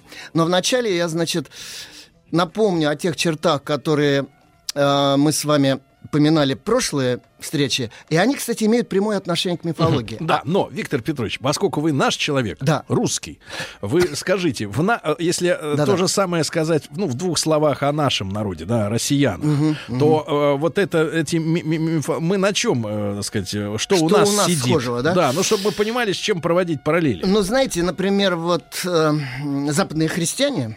Западные. ка- да, Это католики. которые наследники греков. Рима, Рима, нет, вот Греция и Византия это мы как раз. А, А. вот это, между прочим, мейнстрим христианский культурный. А вот римская линия западноевропейская, она э, смотрит на православие с некоторым недоверием, особенно протестанты, конечно, там это еще в квадрате и в кубе, как на неизжитых язычников, а Мгм. именно людей с мифологическим сознанием. Ну, они говорят, вот иконы, например. Да. Сказано же, не сотвори себе кумира ни из чего земного, там не твори идолов деревянных, оловянных, стеклянных. Люди сделали иконы, и перед ними кланяются, их целуют и так далее. Не понимают люди, что икона — это не объект поклонения, а это то, что японцы, например, называют мандала. Это окно, это портал, через который человек входит в мир Бога. Это совсем другое. Второе. Они говорят, вот у русских чувствуется двоеверие неизжитое, которое было в первые века внедрения христианства в Ну, то России. есть есть христианство, а есть при- так, всякие... Языческо-христианский микс такой, симбиоз некоторый. Пантеизм не изжит. То есть поклоняются не только Творцу, но и творению, твари. Вот восхищаются вселенской гармонией там и так далее, чудные дела Твои, Господи, и прочее, прочее. Это, дескать, все идет вот от неизжитого язычества. В этом смысле уж японцы-то вот уж, так сказать, там этого язычества бесконечно больше, чем у нас. Если к нам такие претензии предъявлять, то мы скорее где-то там, я не знаю, посередке между Европой абсолютно уже логической, научно вычисленной и размерной, особенно после эпохи просвещения, и Японией, в которой все вот эти эпохи просвещения, все эти мировые религии, все науки, они представляют себе узкую пленочку на поверхности вот этого вот какого-то Океана. океана, языческого, да, синтаистского, который как был, так Да. и остался. Виктор Петрович, а вот вы сказали, что когда мифы проступают в виде жестов в обычной жизни, у- нас это как проявляется? Э, Обычно это проявляется в разного рода магических суевериях. Плюемся, когда кот да, идет. Да, да. Черные кошки всякие там и Ага. так далее. Ну, япон- понятно. Кстати, у японцев тоже вот черные кошки, особенно с длинными хвостами, особенно раздвоенными на конце, это... А бывают такие? Да, ну да. Это классические о, бакенеко, это кошки-оборотни, которые могут... э, Такие зловещие довольно существа. Вот фильм советую посмотреть. А в кого они? Знаменитого Кането Синдо «Черные кошки в бамбуковой чаще». Такая ябуна Накану Куронеко. Это хоррор такой классический, но это не западный хоррор, это японский квайдан. История оборотнях, призраках, привидениях, который идет еще... А в кого этот кот? они могут принимать разные облики, но с гибельным последствием для тех, кого они морочат. Допустим, э, представится красавица, некоторые заманить, скажем, одинокого самурая куда-нибудь там э, в уютный э, особнячок среди чащи, а потом... В особнячок три звезды. Да, обернуться жуткой, э, такой жутким монстром, загрызть его и так далее.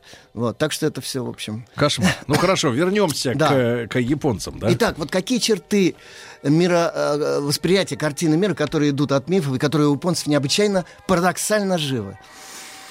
Это, знаете, нерасчлененная картина мира, которая появляется впервые в глазах новорожденного ребенка, у которого еще нет классификации, категорий, понятий, п- полюсных диалектических категорий э, между плюс-минус да и нет там и так далее.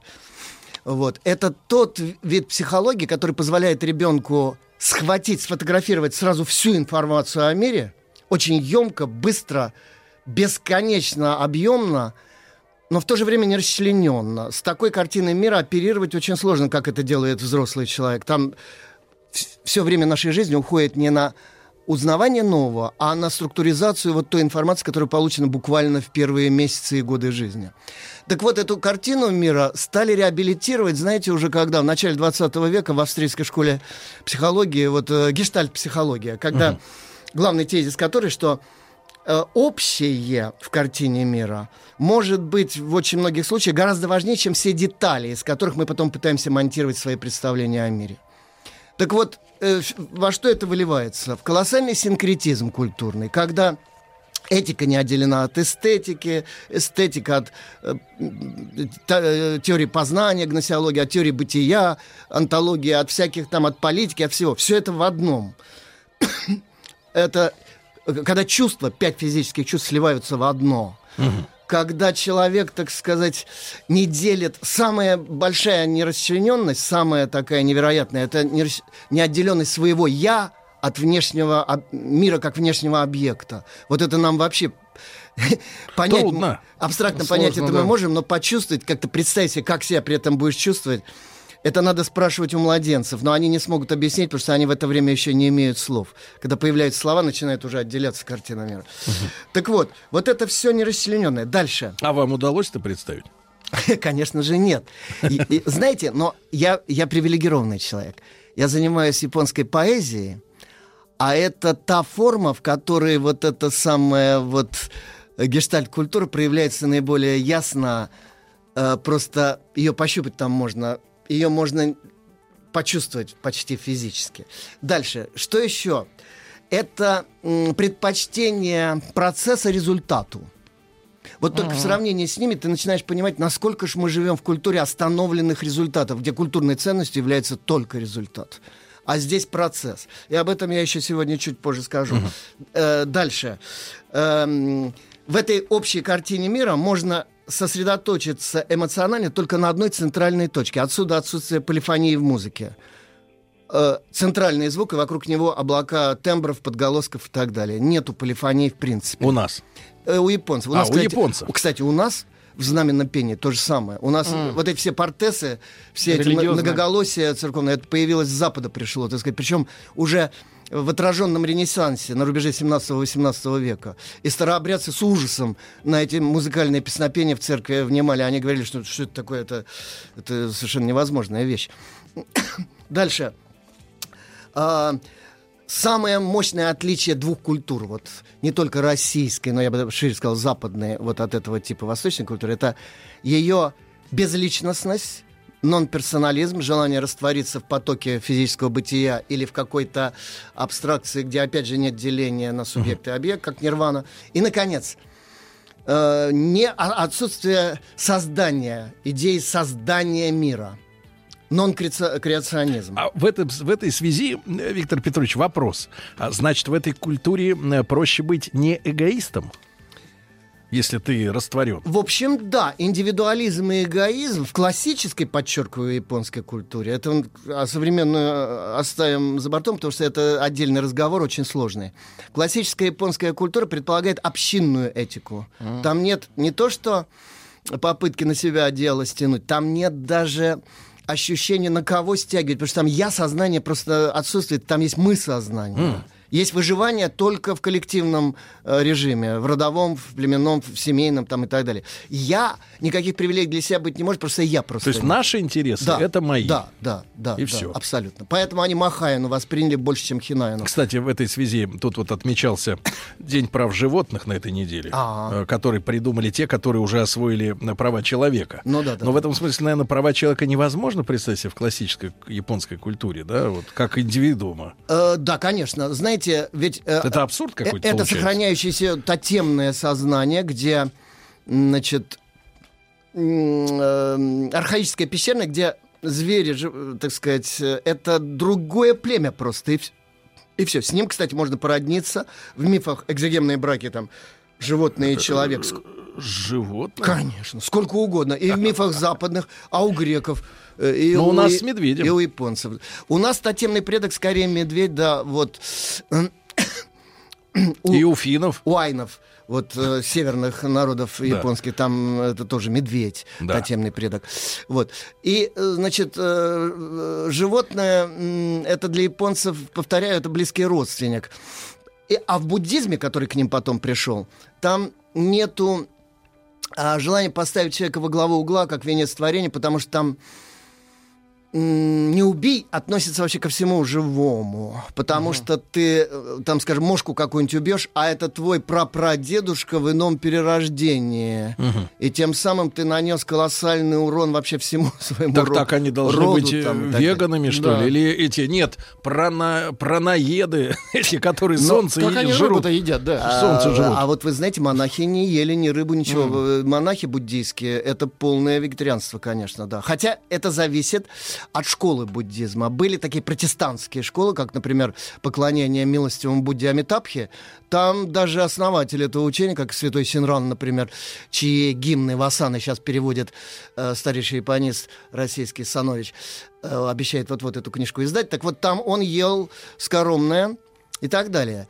Э, Ел и нам велел. кстати, Гаутама Будда, но там еще не было всех этих жестких религиозных ограничений.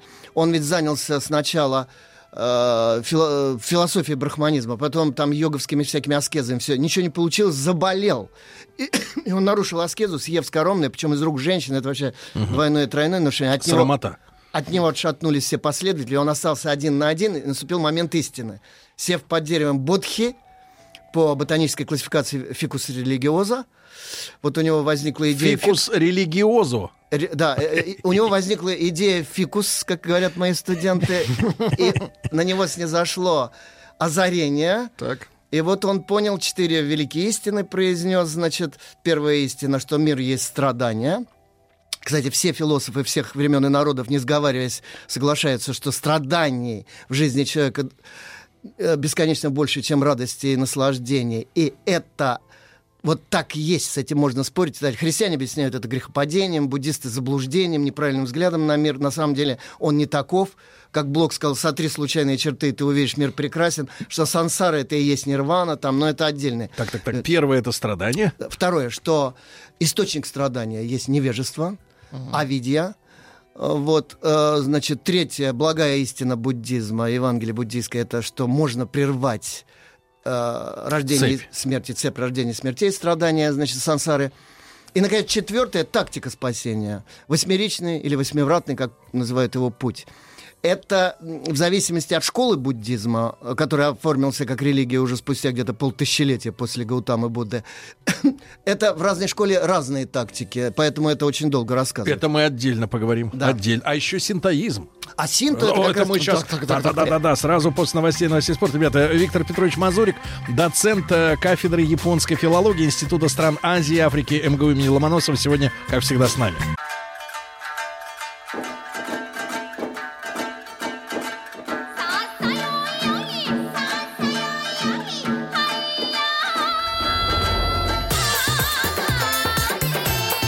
Понял. Это Япония.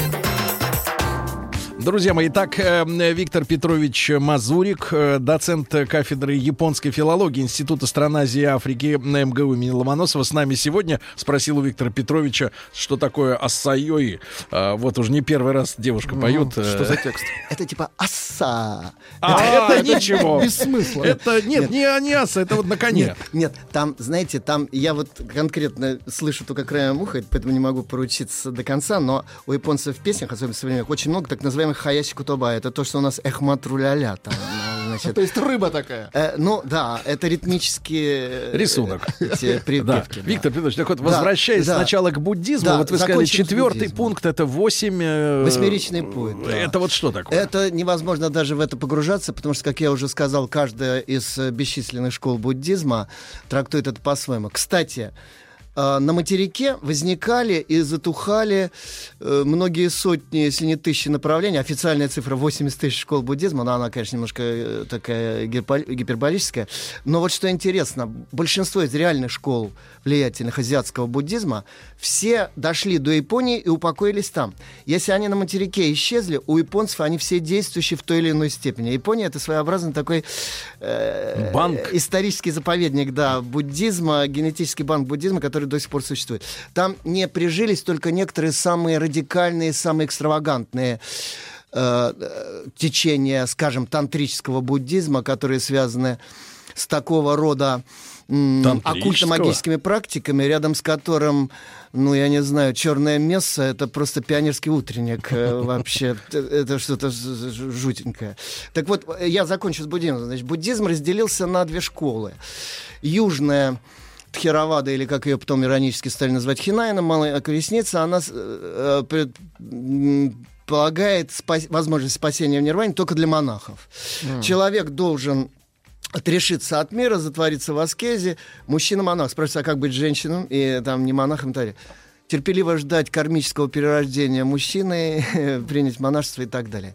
Это спасение через себя, э, через свое я, спасение всего мира. Сначала, вот врачу исцелись сам, сначала стань Буддой внутри, тогда уже будешь о внешнем мире думать.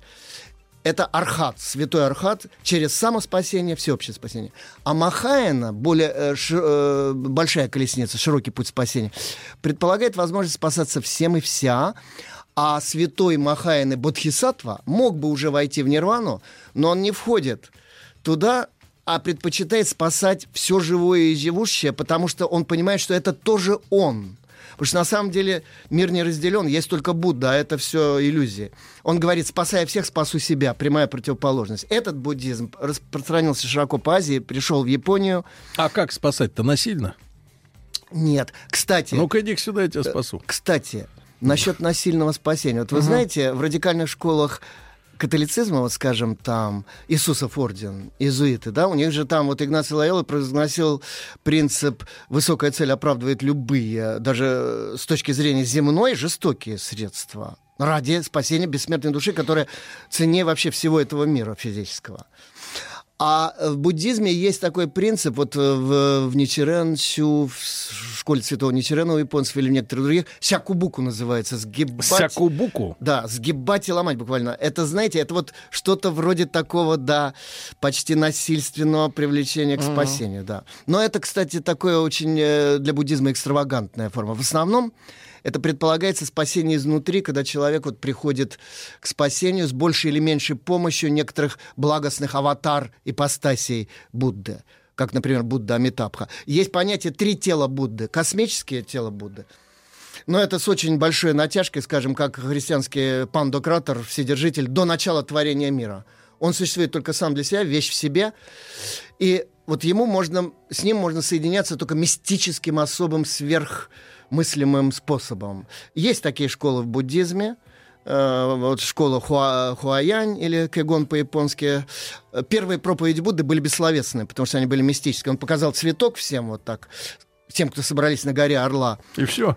И все. Никто ничего не понял. Только Кашьяпа, самый умный из учеников, улыбнулся улыбкой Авгора в ответ, и тогда Гаутама сказал ему, ты знаешь, и передал ему цветок как знак преемственности учения. Это вот школа как бы мистическая, сверхсловесная. Это Будда Вайрочана, Будда Космос. Это первое тело, тело Дхармы, так называемое Дхармакая. Второе ипостась Будды, как чуть-чуть более низкое, это тело блаженства, Самбхогакая, репрезентируемое э, Амитабхой, Буддой безмерной любви, безмерного света. Это вот как, представим себе, Пандократор после творения мира создал и посмотрел на, посмотрел на нее с благостью и сказал, это хорошо, он благостный взор э, вовне. взял». И вот Амитабха, он поклялся не войти в нирвану, пока не спасет всех.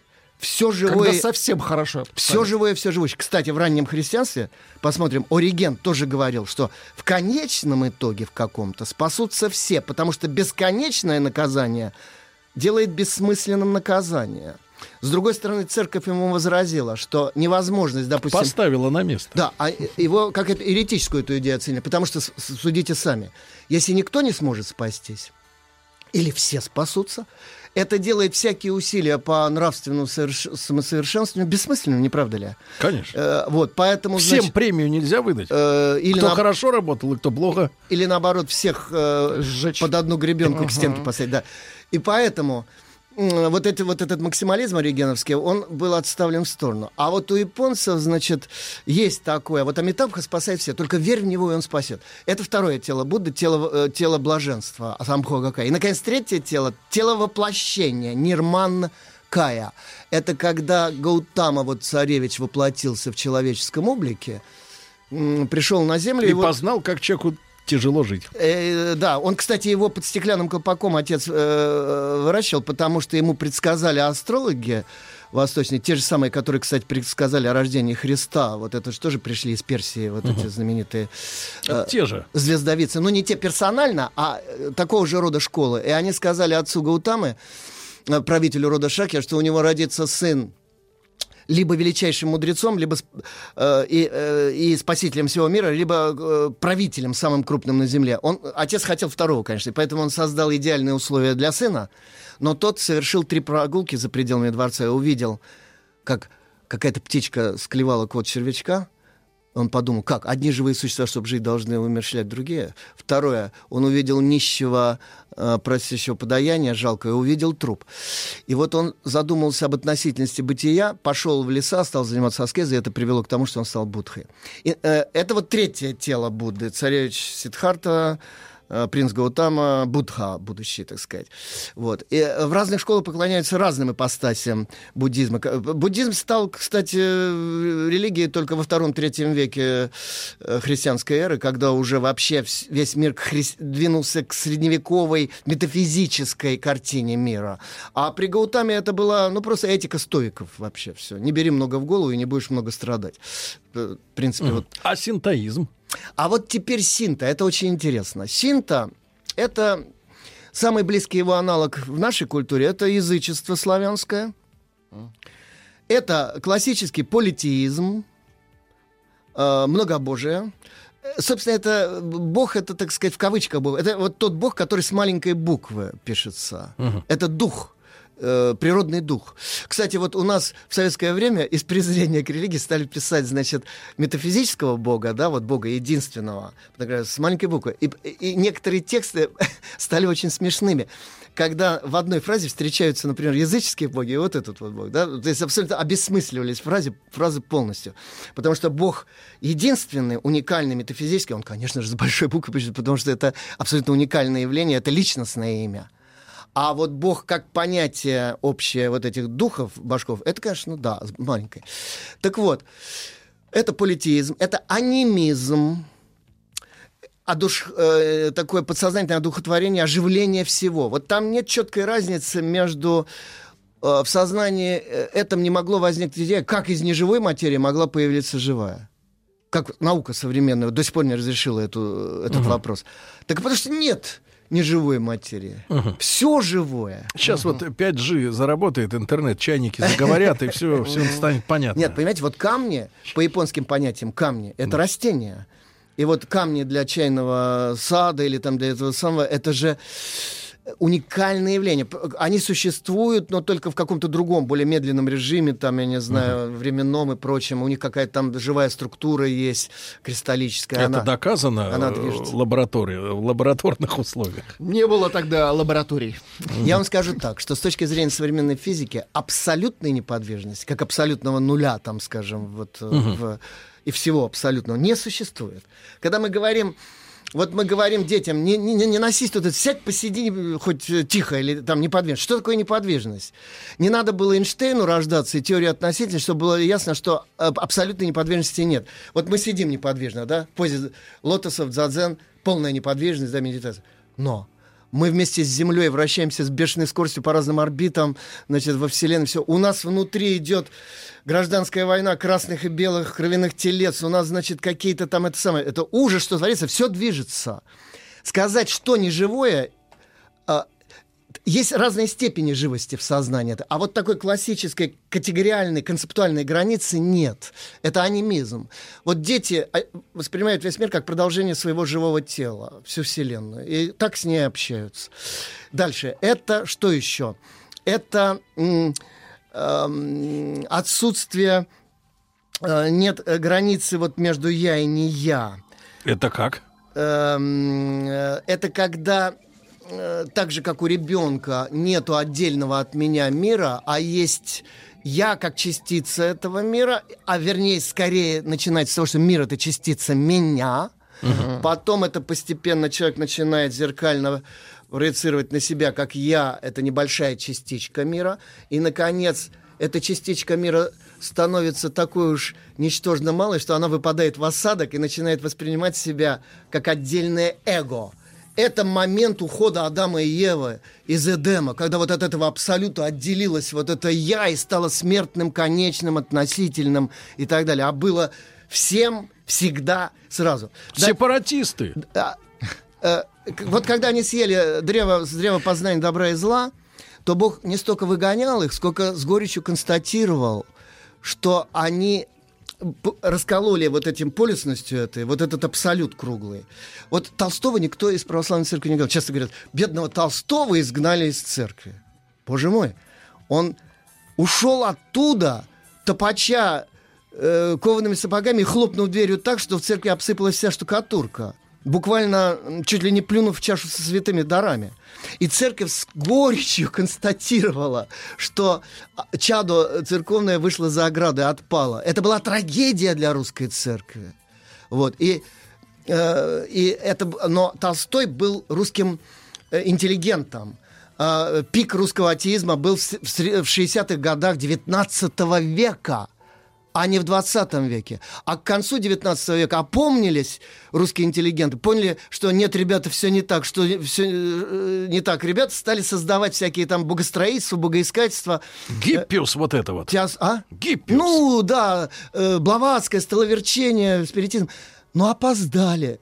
И в результате вот тоже выпали из э, национального кода культурного, разбросало их э, это- этой центрифугой по всему миру. Виктор Петрович, Да. а вот смотрите, вы же, Да-да. как бы я говорю, божий человек. А давайте мы вот возложим, э, извините, Да. возложим Да. на интеллигенцию коллективную ответственность за разложение русского О, общества. нет, нет, это неправильно. И будем их линчевать. Против этого возражал бы, скажем, великий русский философ Константин Леонтьев, историк, культуролог, я бы сказал. Он говорил о том, что есть понятие цветущая сложность. Вот культура, народ Так. Это не только крестьяне пашущие, которые составляют действительно там 90% населения в России 19 века, но это еще и интеллигенция, так сказать, э, ну, интеллект, да, там народа. Виктор Это- Петрович, нам надо это дело сейчас обдумать. Минуточку.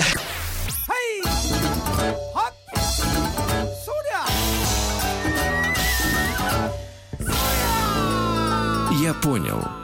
Все о Японии.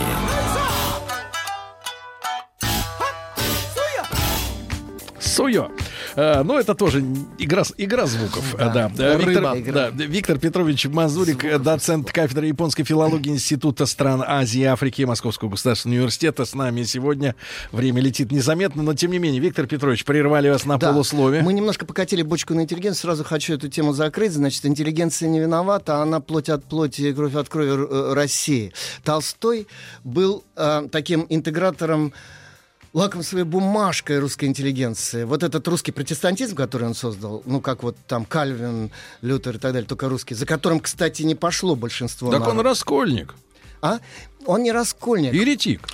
Он продукт, э, он продукт Ренессанса, от, э, запоздалого русского Ренессанса, который пришел к нам запоздало из Европы через много веков, так сказать. Русская интеллигенция осознала свою м, парадоксальность и трагичность где-то спустя лет 150 после Петра.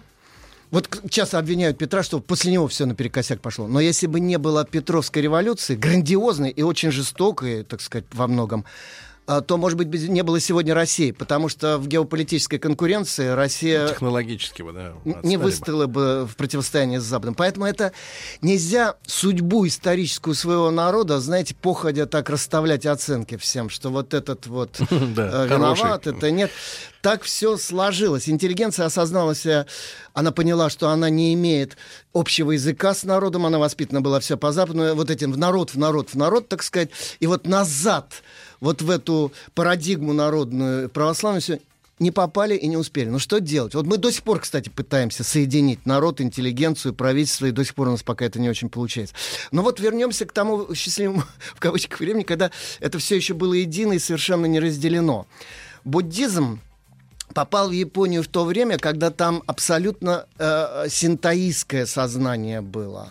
И даже когда уже было государство по китайской абсолютной монархии, скроенное со своей конституцией, с писанными законами, как выразился академик Коннор в 20-х годах, это были варвары в дорогих китайских платьях. У них было сознание детски-мифологическое еще. Вот, абсолютно. Магия слова, которая, кстати, не изжита по сей день. Вот японцы но инстинктивно не любят слова, которые по созвучию, для нас это просто абстрактное совпадение звучания, для них это Ну, совпадение. С этим связана ч- нелюбовь к числу 4. Да, физики слова. Вот щи звучит похоже на смерть, ку на страдание 9, 9. Поэтому они стараются всяко заменять это, потому что, ну, невкусно звучат и просто гибельно звучат вот эти слова. Мгм. Это не совпадение звучания, совпадение сути. Суеверные. Ну да, там, кстати, вот очень много того, что мы называем суевериями, больше, чем у нас, надо сказать. Но японцы относятся к этому спокойно и не осуждают это. Они считают, что это вот такая как бы народная парадигма. Они говорят так, мы не религиозный народ, говорят японцы. Но это надо вот как читать. С точки зрения Запада, вот с точки зрения вот этих вот религий, как мощной э, такой мировоззренческой парадигмы. Синто — это образ жизни, это цикл ритуалов разных. Вот что такое ритуал для нас? Это какая-то культурная церемония, которая, значит, условно что-то изображает. А что Мгм. такое ритуал с точки зрения, значит, вот Ну, у этой- нас как ритуал. У нас э, надо женщину сводить э, в кафе. Вот-вот, что-нибудь в таком духе. Э, Вот, э, джентльмен там дарит цветы даме и так далее.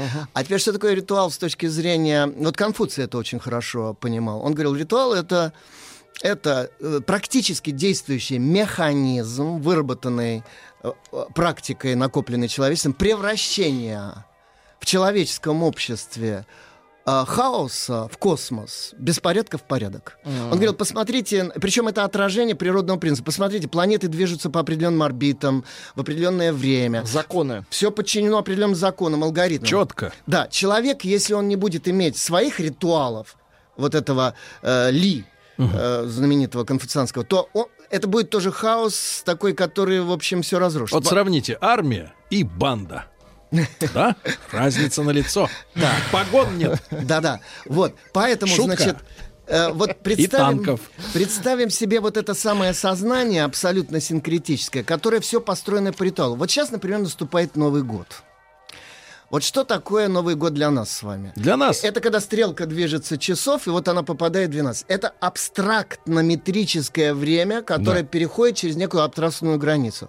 Для японцев Новый год — это ритуал перехода из одного цикла бытия в другой цикл бытия, и он должен совершиться ритуально правильно. Вот в этой системе еще нету этической противоположности добра и Вот зла. давайте, нав- я так проведу параллель, попытаюсь. Это как надо правильно перейти Да, дорогу, да, чтобы да, было да. безопасно. Технологически правильно. да, чтобы не сломалось, так сказать, все мироздание. Значит, вот нету добра и зла, там, значит, э, греха и добродетели, а есть э, правильное и неправильное вы- выполнение ритуала. Правильное это что значит? Это когда максимально усиливается саяке, ясность, прямота, здоровость, тут же и красивость, и вообще все в одном флаконе. Все кайфы. Да, а вот Саяке. все неправильно, это кегаре, скверно, темное, неискреннее, болезненное, непонятное там и так далее. Вот надо уйти от первого, перейти ко второму, особенно в Новый год. Вот у нас одна секунда, да, у японцев, начинается ритуал перехода. Вот сейчас в эти дни вот. Уже? Это- да, это весь декабрь, вторая половина декабря, идут так называемые э, э, боненкай. По иероглифам это пр- э, праздник прощания с тяготами прошлого года. Это вот как раз все тоже похоже на наш Новый год. Это пирушки, увеселения, алкоголь. Там, Виктор там. Петрович, а мы должны... Это две недели они пьют. Ну, нет, нет, Класс, нет. очень Вот хорошо. Это Вот культура. один культура, да. Виктор Петрович, об этом отдельно. О Новом Люди- годе. Да, отдельно о Новом годе люди также пишут, просят э, пояснить бизнес-культуру японцев. Мгм. и- и Хорошо, поговорим Мы, об этом. э, ребята, ваши сообщения читаем, аккумулируем. Виктор Петрович Мазурик, низкий вам поклон, Виктор Петрович, от меня, от слушателей. Доцент э, кафедры японской филологии Института стран Азии и Африки Московского государственного университета с нами. Студия кинопрограмм «Телерадиоком» представляет «Просто Э, Просто... Не просто Мария. Здравствуйте, Мария. Доброе утро. Вот, друзья мои. Итак, Мария Киселева, клинический психолог, доктор психологических наук, э, с нами сегодня вновь в студии. Мария, мы получаем письма, которые приходят э, лично вам. Ну, мне, но лично вам. Есть письма. Давайте начнем с претензий. Давайте. Вы же человек, так сказать, э, Я как раз, да. люблю. цельный, Да. можете сразу отправить, так сказать, людей по назначению, а можно, так сказать, ответить по существу. Значит, здравствуйте, Сергей. Всегда слушаю, пишет э, товарищ, э, значит, э, тоже Сергей, 35 лет. Всегда слушаю ваши выпуски, касающиеся взаимоотношений. Последние выпуски с Марией вызывают ряд вопросов. По большей части нецензурных. Особенно в кавычках радуют такие перлы Марии. Двоеточие. Страдать это хорошо. Зачем привязываться к человеку? Норма это когда все друг другу изменяют. Мария, что вы вкладывали в эти фразы? Вот какой смысл? Я Глубинный. откуда эти фразы просто? А, Из А чего они слушают. сложились? Из чего они Из вас. Они вырваны из контекста.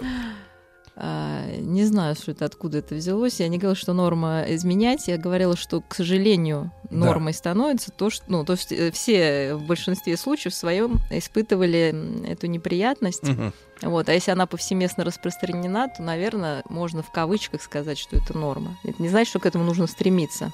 Мария, это не, Просто не это все письмо. распростра- А, да, не все хорошо, письмо. Есть давайте. это вот была предъява, а теперь Давайте. письмо. Возникает вопрос: для чего в принципе нужны отношения?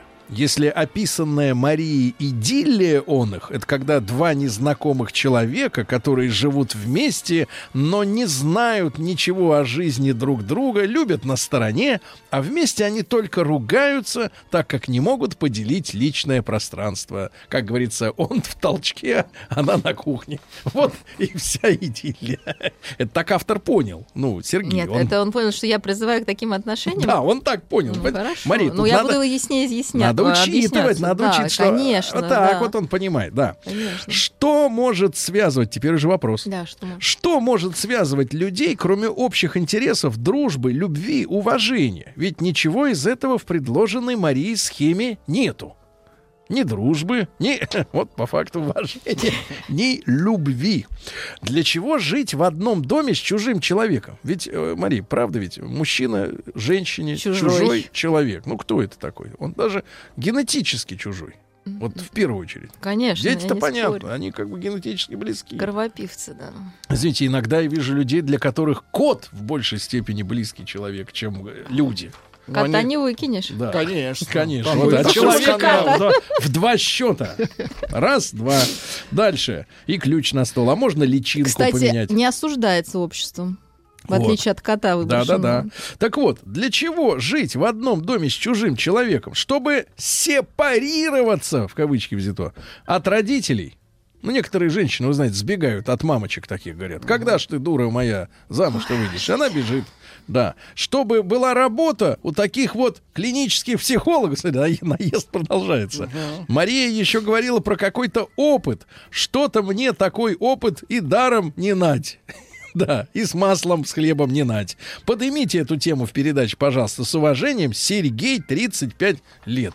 Ну, оставим ему на его совести, как он понял, так сказать. Да, нет, но вообще, конечно, Да. интересно, зачем нужны отношения э, Не, зачем людей. с чужим человеком-то жить?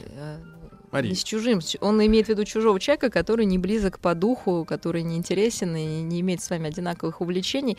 А У меня такой же вопрос. Мне тоже не всегда понятно, зачем а, люди продолжают жить вместе, но чаще всего это привычка и действительно нежелание а, строить, что-то менять, потому что мы так устроены, что поддержание а, гомеостаза, то есть того, что мы имеем, Гомеостаза. вот, да, может человек уже цитировать, начинать, да, записывать. А, значит, э, ну, к сожалению, это то, за что наш организм держится. То есть нам чаще легче оставаться э, в не очень удачной позиции, но ничего не менять, нежели взять себя в руки, поставить цель, там как-то мотивировать э, себя к изменениям. Если люди продолжают жить, действительно таких же очень много семей. А Почему мне и- кажется, это очень женский взгляд на то, что мужчина все время должен как-то меняться. Мужчина устраивает Нет. стабильность. Он должен вот, значит, вы ответили он, на вопрос, зачем он, люди живут, он да, ради должен быть уверенным в том, что дома его ждет шницель, например, вечером. Так нет, мы, мы комментируем письмо, когда Да. людей ничего не объединяет. Да, а Они вот вы продолжают нет, жить, и ну- его ничего не ждет, даже шницель. А вы Но его сказали- ждет зато знакомое недовольное лицо. Знакомое лицо, но незнакомый человек. Мария, но... Чужой человек. Да, он как, как бы спрашивает, спрашивает. Вот вы сказали, э, должны быть у мужчины и женщины одни и те же увлечения. Мы что ж, сноубордистов или веганов каких-то хотим подселить друг другу? А, вот Ну, о, это, кстати, здорово, когда э, у людей одинаковые привычки питания или времяпрепровождения. Но это не значит, что это единственное их увлечение. При этом там они могут объединяться на базе спорта, но совершенно разделяться, потому что там, не знаю, она любит кино, а он театр. И с друзьями ходить на- в эти места. Но все равно общая канва должна быть, потому что кто-то просто любит. Вот я даже знаю семью, Да. которая вот совершенно Так. мне, например, непонятная была, зачем они живут вместе, потому что там ни Они отношений, ни секса, ни этого самого, ни дети выросли, Так. э, никакой там ну, каких теплых отношений нет. Вот их объединяло, например, э, наблюдение за облаками.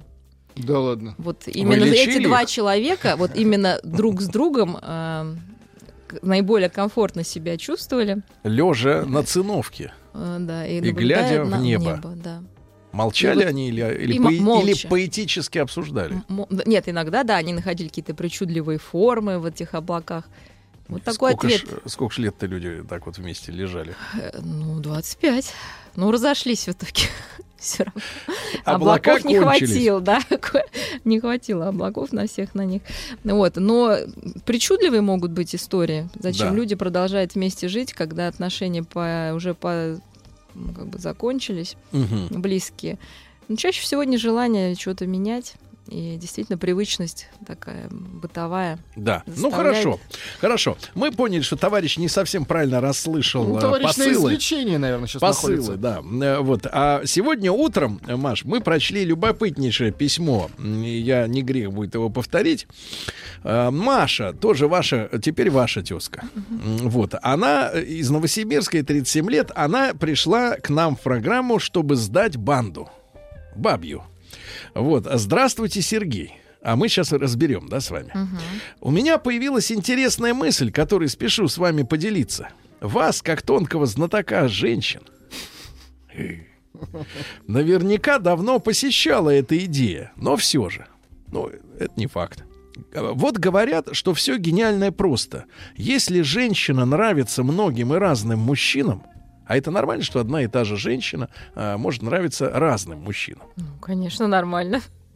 Да? Я думаю, что... э, А что может в этом быть ненормального? Разным. Хорошо. То по определению Обычно она... они еще и друзья, хотя Да. разные. Вот тут пос- посыл такой, давайте будем разбирать сейчас. Если женщина нравится многим и разным мужчинам, то по определению она не может быть э, симпатичной другим женщинам. Имеется в виду не э, да, а это самая э, дружба женская. Действительно ли популярная, давайте так, популярная, не в смысле хи- хитов или музыки, а в смысле вот пользующаяся м, спросом тоже криво сказано, пользующаяся спросом у мужчин женщина, э, отталкивает других девушек в качестве подруг. Подруги. Ну, не всегда. Иногда, наоборот, к такой прилипает, потому что... она ж- Льнут. э, ну, потому что она же не может всех, как сказать, удовлетворить. Она как приманка, а остальные могут ну, То есть она- подкормиться. она блесна. подкормиться. Ну да. А они да. микрокрючки на этой она леске. там, да, возьмет своего там лучший улов, а остальное или там что-то Так, так, так. можно отдать. Ага, на, так сказать, на аутсорс. На аутсорс. Да-да-да. Так вот, ну, пишет это Маша, да. Э, э, Соответственно, да, не, соответственно, у такой дамы не может быть много подруг. Скорее всего, у нее одна-две подруги, и то с детства замужние или типа пацанка. Пацанка. Женщина-пацанка. В штанах. Значит, соответственно, если у женщины много подруг, то либо она дура, что верит в женскую дружбу. Это отдельная тема, Маша. Что такое женская дружба?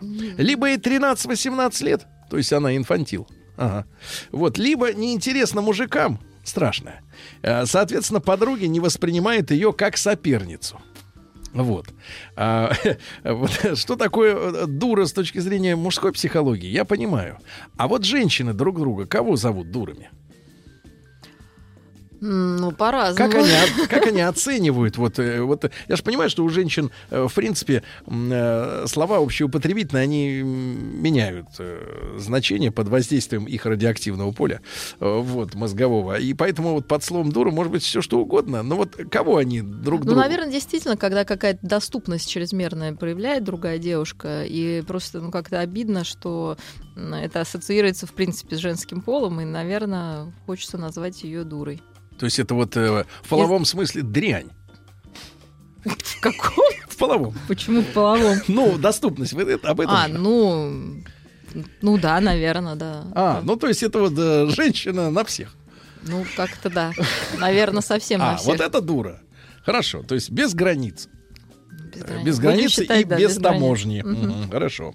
Так, э, с этим разобрались. Например, пишет Мария, у меня никогда не было близких подруг, хотя приятельниц было много. И я переживала на этот счет. А, Чтобы подруга как сестра, душа к душе и все такое, но вы понимаете. Ну, мы с Владиком об- объяснили сегодня с утра, что э, девушкам хочется прижиматься друг к другу.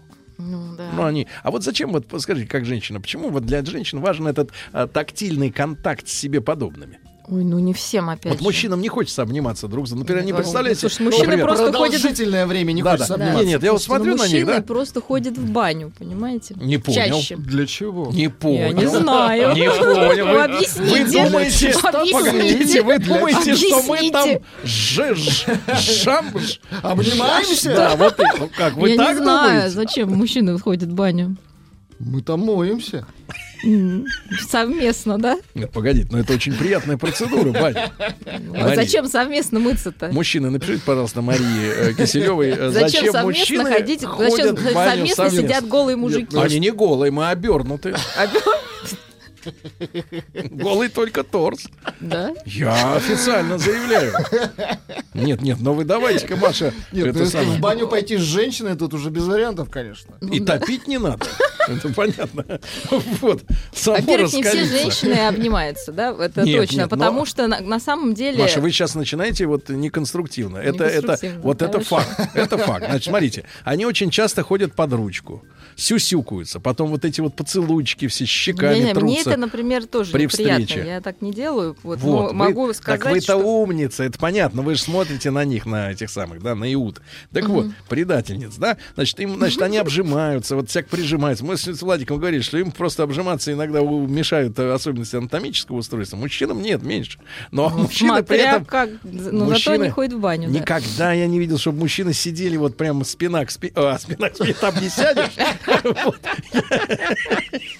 Я имею в виду к короче, у всех есть э, бисексуальность. Вот к чему я клоню. Вот Маша, вы так думаете, что вот, поэтому ходят в баню? Конечно, А банщики-то самые лютые получаются, Конечно, да? да. Они там- латентные все, латентные. То есть у них в руках вот эти э, фаллические... да. Нет, нет, я не этого не говорю. Веники. Веники, да? Веники. Эники, беники. Вот, а, Погодите, это, это распространенная женская фантазия на тему Какая? банного дня? Ну, как у вас распространена фантазия, что женщины обжимаются для чего-то? Я это вижу, а вы же не бываете в баню с мужчинами? Ну, Ну, слышу рассказы. И они прям делятся вот этим всем? Ну что, просто они рассказывают, поэтому по факту это... Это, так. наверное, какой-то фантазер, Вы что выдумщик. в бане-то закрываетесь? Чтоб парни выходил? Маша, чтоб парни выходил. Тепло, чтоб не выходило. Вот это же странно в бане накрываться-то, понимаете? Это вот как раз говорит э, вот Ага. о чем-то говорит это. Послушайте, меня настораживает, пишет товарищ.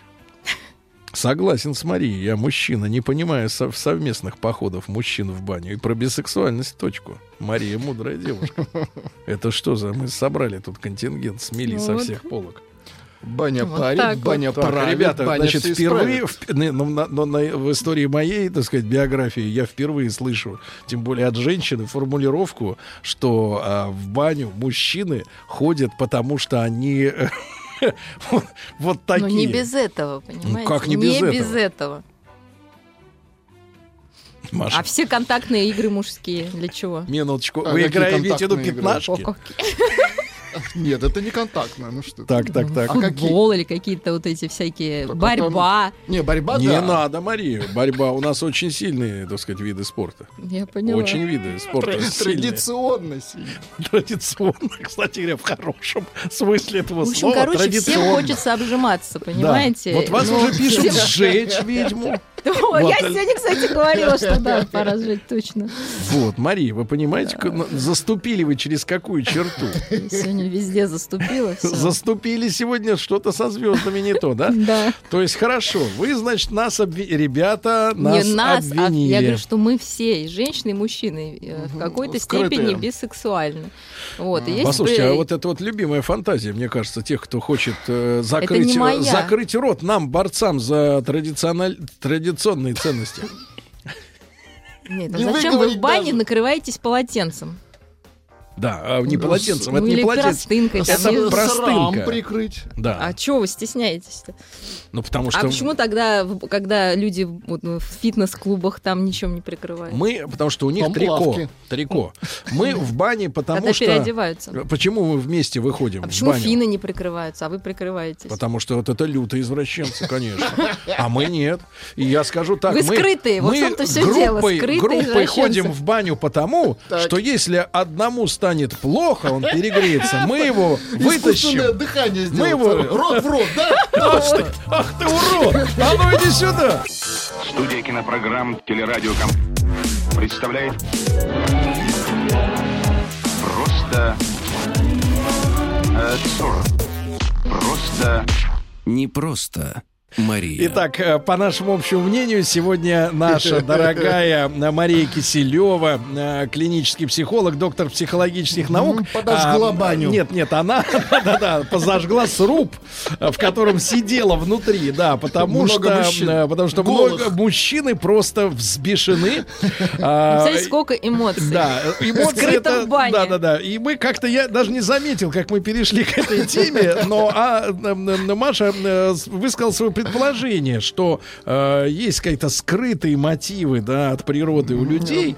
И Мужчин э, мужчины, друг собирающиеся в бане, они представляют загадку для нее, зачем они там Нет, меня собираются. это не загадка, я-то знаю, для чего. Вот, и- но эту версию нас не устраивает. Значит, что пишут люди? Давайте пройдемся. Баня объединяет, да и полезно это. Да. Я, когда иду в баню, все контакторы снимают. Что, он снимает, просто интересно.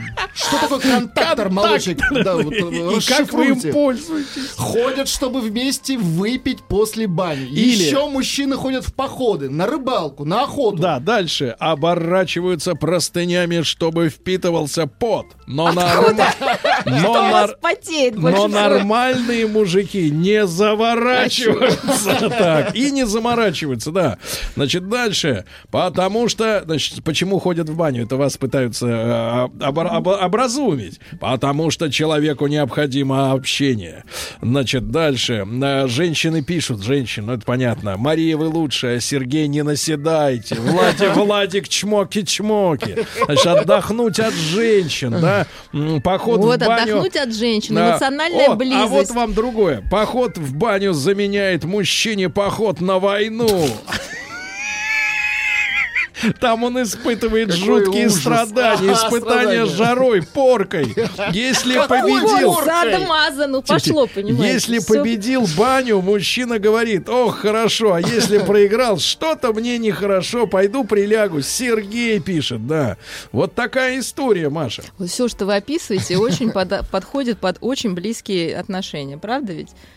Объединиться, выпить, Ну, Обняться. да, обняться, ну, как бы Неужели ну, нужны мужчинам отрицаете, близкие отрицаете отношения. мужскую мужскую- дружбу? Зачем в голом виде Без подтекста. Ну, потому что это баня. Ну, неужели в Ну. костюме в бане сидеть? Ну, не знаю, идите в поход и на рыбалку, в конце А концов. в бане таких условий нет. Ты потеешь, ты оздоравливаешь. Причем в бане ведь э, ты допускаешь самых близких людей, которым Конечно, доверяешь. самых близких, которые доверяют. Все, что вот вы говорите, оно все подходит, да, под какие-то другие описания другого процесса. Слушайте, она загоняет Чужой нас. в бане не появится. Нет, в бане нет генералов, вспомнили люди. Ну, кто-то любит садомаза, кто-то равные отношения. Видите, у нас разные слушатели. О, видите, как прям пишут облег- из Финляндии почему-то. Вот это А. симп- симптоматично. В латексном костюме в бане.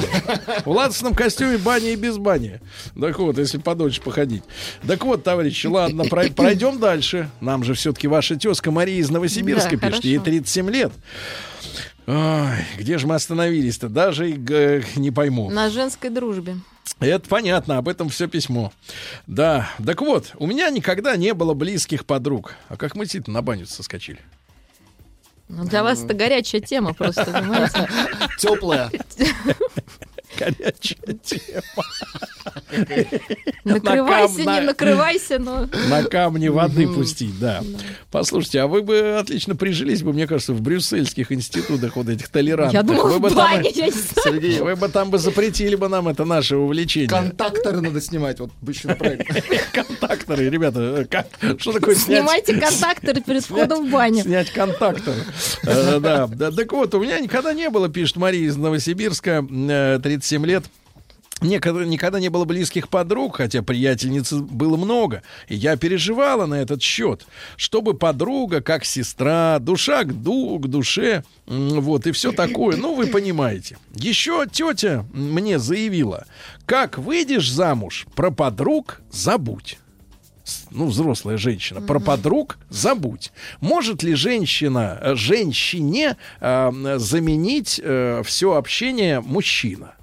Ну, Самый на близкий время. ее человек. На, время? На какое время? время? Ну, на год, на полтора. На ну, год. когда такие отношения э, очень горячие. и, Как в бане. Как в- Яркие, вот, да. ну, видите, у вас прям не уходит. да. Как у мужчин в бане, да. Отношения без съема контактора. В общем, первые годы, год, там, полтора отношения между мужчиной и женщиной Да. А, в паре, они Так. такие действительно очень симбиотические, когда, собственно, партнеры заменяют друг другу и мужчину, и женщину, и мать, и отца, и подругу, и друга, и, в общем-то, все, Никто что есть в нужен, мире. да. И ребенка там, да, и собаку, и кошку. Вот. Если это хорошо, когда это есть. И так- в этот Люди- период часто, конечно, отпадают друзья, но обычно потом они возвращаются в жизнь. Иногда они возвращаются. А, ну, люди продолжают версии выдвигать. Я думаю, контакторы это контактные линзы. А вот мне так не кажется. Почему? Да. Дальше. э, Дальше. Так вот, тетя заявила, как выйдешь замуж, про подруг забудь. Я даже затасковала от таких слов. Потом я заметила, что мне просто находить общий язык с мужчинами. Мало того, они мне ближе по духу, ближе, чем женщины. Однажды подруга пожаловалась на своего мужа, а я ей сказала, да как это возможно? Это ведь женщины коварные, визгливые стервы, а мужчины добрые, милые, приятные животные. В лучшем смысле этого слова. И если он тебя бросит, то ты ему передай, что я его заберу себе. Да. А скажите, пожалуйста, Маш, а вот почему женщины есть Нет, потребность... смотрите, Э, нет, я минуту. хочу просто вот это письмо, Про конкретно простыню? девушку. Нет, по- если хотите, могу про простыню, но лучше про Так. Марию. А, проекции чистые. Да? То есть девушка очень завидует остальным, включая своей подруге, у которой прекрасный муж. Вот, а как и... ну, это очевидно, да, просто из письма. И когда, э, и что она делает? Она проецирует вот эти свои чувства, зависти, э, не знаю, желание иметь те же качества, уничтожить, увести на других женщин. И они ей кажутся все плохими стервами. Мгм. Да? То есть на самом деле она Мгм. такой человек. Ах, вот оно что. Маша, не отбивайтесь. Слушайте, Не отбивайтесь, не отбивайтесь. Маша, э, значит, смотрите, вопрос такой. А почему женщине нужно жаловаться на своего мужчину подруги? Неужели она не А чувствует при этом... Лучше. Нет, неужели она не чувствует унижения э, за, Да, то, что, за то, что история. она выбрала лоха? А если ты сделал выбор в пользу, ну, например, на рынке вместо нормальных э, фруктов купил э, гниль.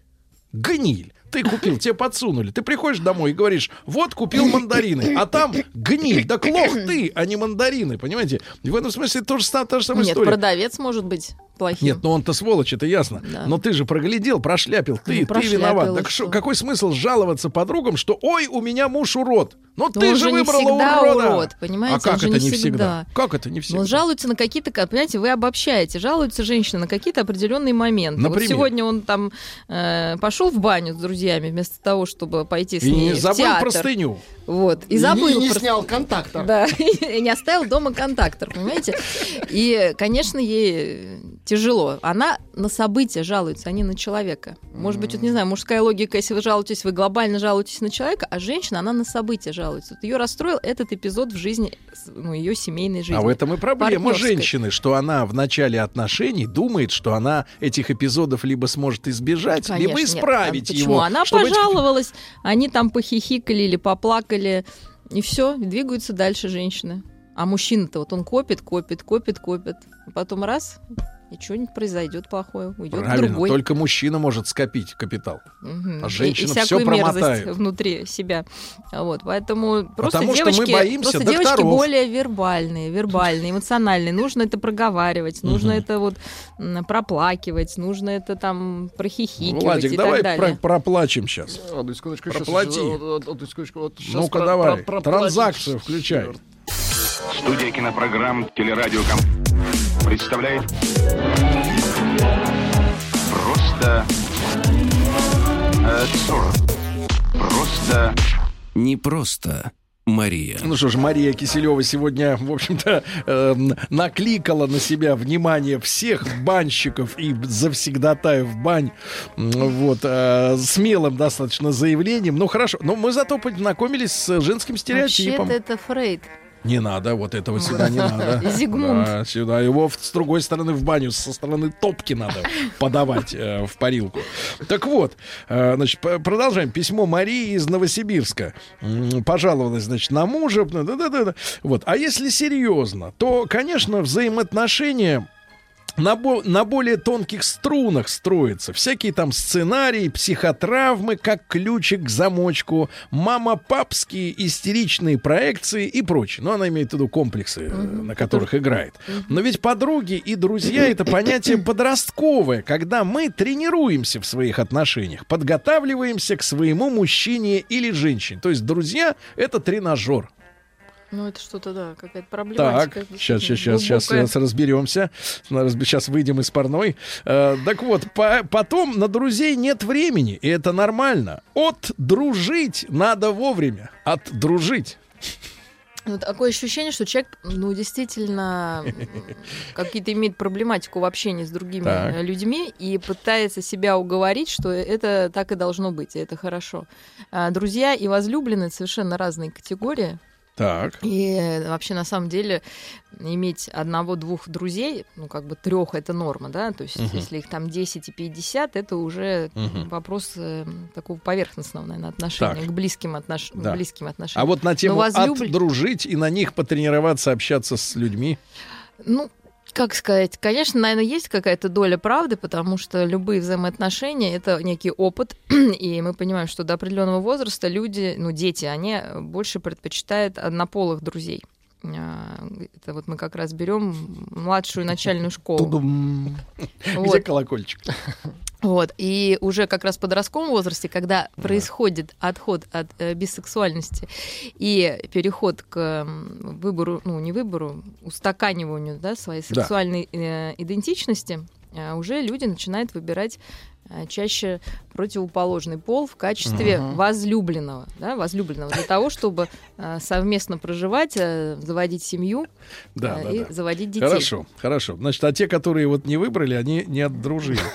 Как следует. Так вот, значит, отдружить надо вовремя, иначе Конечно. потом оказывается, что всю жизнь ищешь.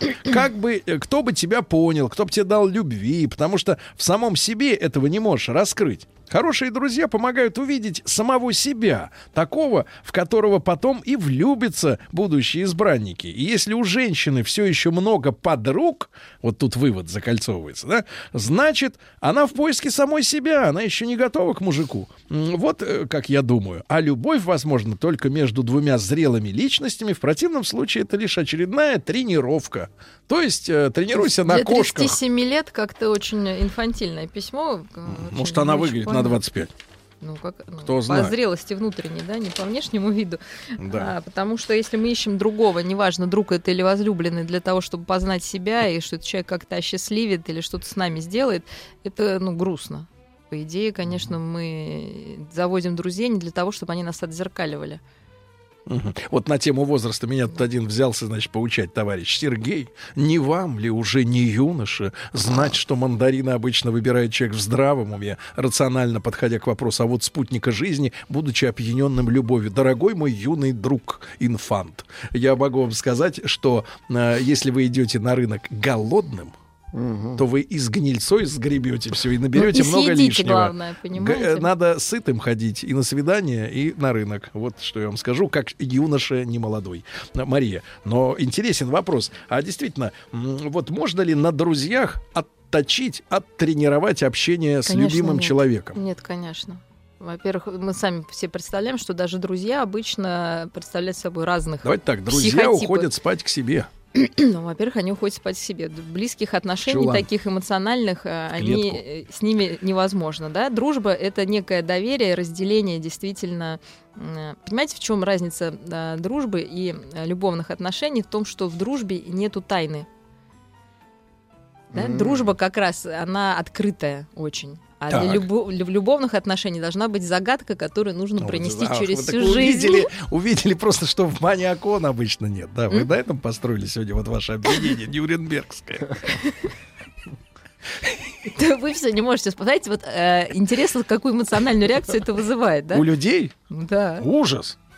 Потому что это наше. Потому тради- что это так. Да. Про баню вот пишет, «Б- баня это оздоровительная процедура. Я хожу, с, внимание, с трех лет, с дедом, с отцом, сейчас с друзьями. Есть элемент, внимания, соперничества, а ваши бисексуальные фантазии чужды. Да, или вот, например, здравствуйте. Соперничество в чем? Вот тоже вопрос. Девушка Тоже пишет, вопрос, девушка конечно. оправдывает, смотрите. Здравствуйте, мужчины много работают и устают. Пусть они отдыхают, как им нравится. В бане, на рыбалке, где угодно, с контакторами, без контактов. Какая разница? У женщин, а женщины уходят в парикмахерскую на весь день. Ну, имеется в виду, видимо, спа-процедуры. Это ведь никого не возмущает. Уважайте А друг друга. же? Вы же, вы же родные люди. Оля, город Егорьевск, 45 лет. Какая мудрая девушка, а? Ай, что, Я разве кого-то осуждаю? Да. Я наоборот отношусь к этому с пониманием. С большим, чем многие Маша, остальные. тогда вопрос на засыпку. А можно ли дружить со своей женщиной? Ну, в смысле? Если дружба, это Ну, все, она- все на распашку. А, Ну, можно до определенного момента. До 10 вечера. Не, Да. пишут, дружба это когда без контакторов. Да. Вот это просто дружба. Контакторы, это погоди, а, контакторы это же у троллейбуса. Смотрите, это провода, еще, вот эта штука, э, в чем рога еще разница это, а, дружбы- рога дружбы снимаю. и любовных- Рога снимаю в бане, вот что. Отношения. Давайте послушаем. Э, Дружба, понимаете, она не пред- она строится только на больше Так. на сходствах. Ну, потому что обычно, вот как правильно, мы выбираем друзей однополых. Да? а То я вот мы... вам могу даже в Инстаграме показать пару влюбленных людей. Они очень друг на друга похожи. Прям вот до совпадения. Все равно они разные. Он мужчина, она женщина. Как понимаете? Ну, они разные. Как вы глубоко копаете.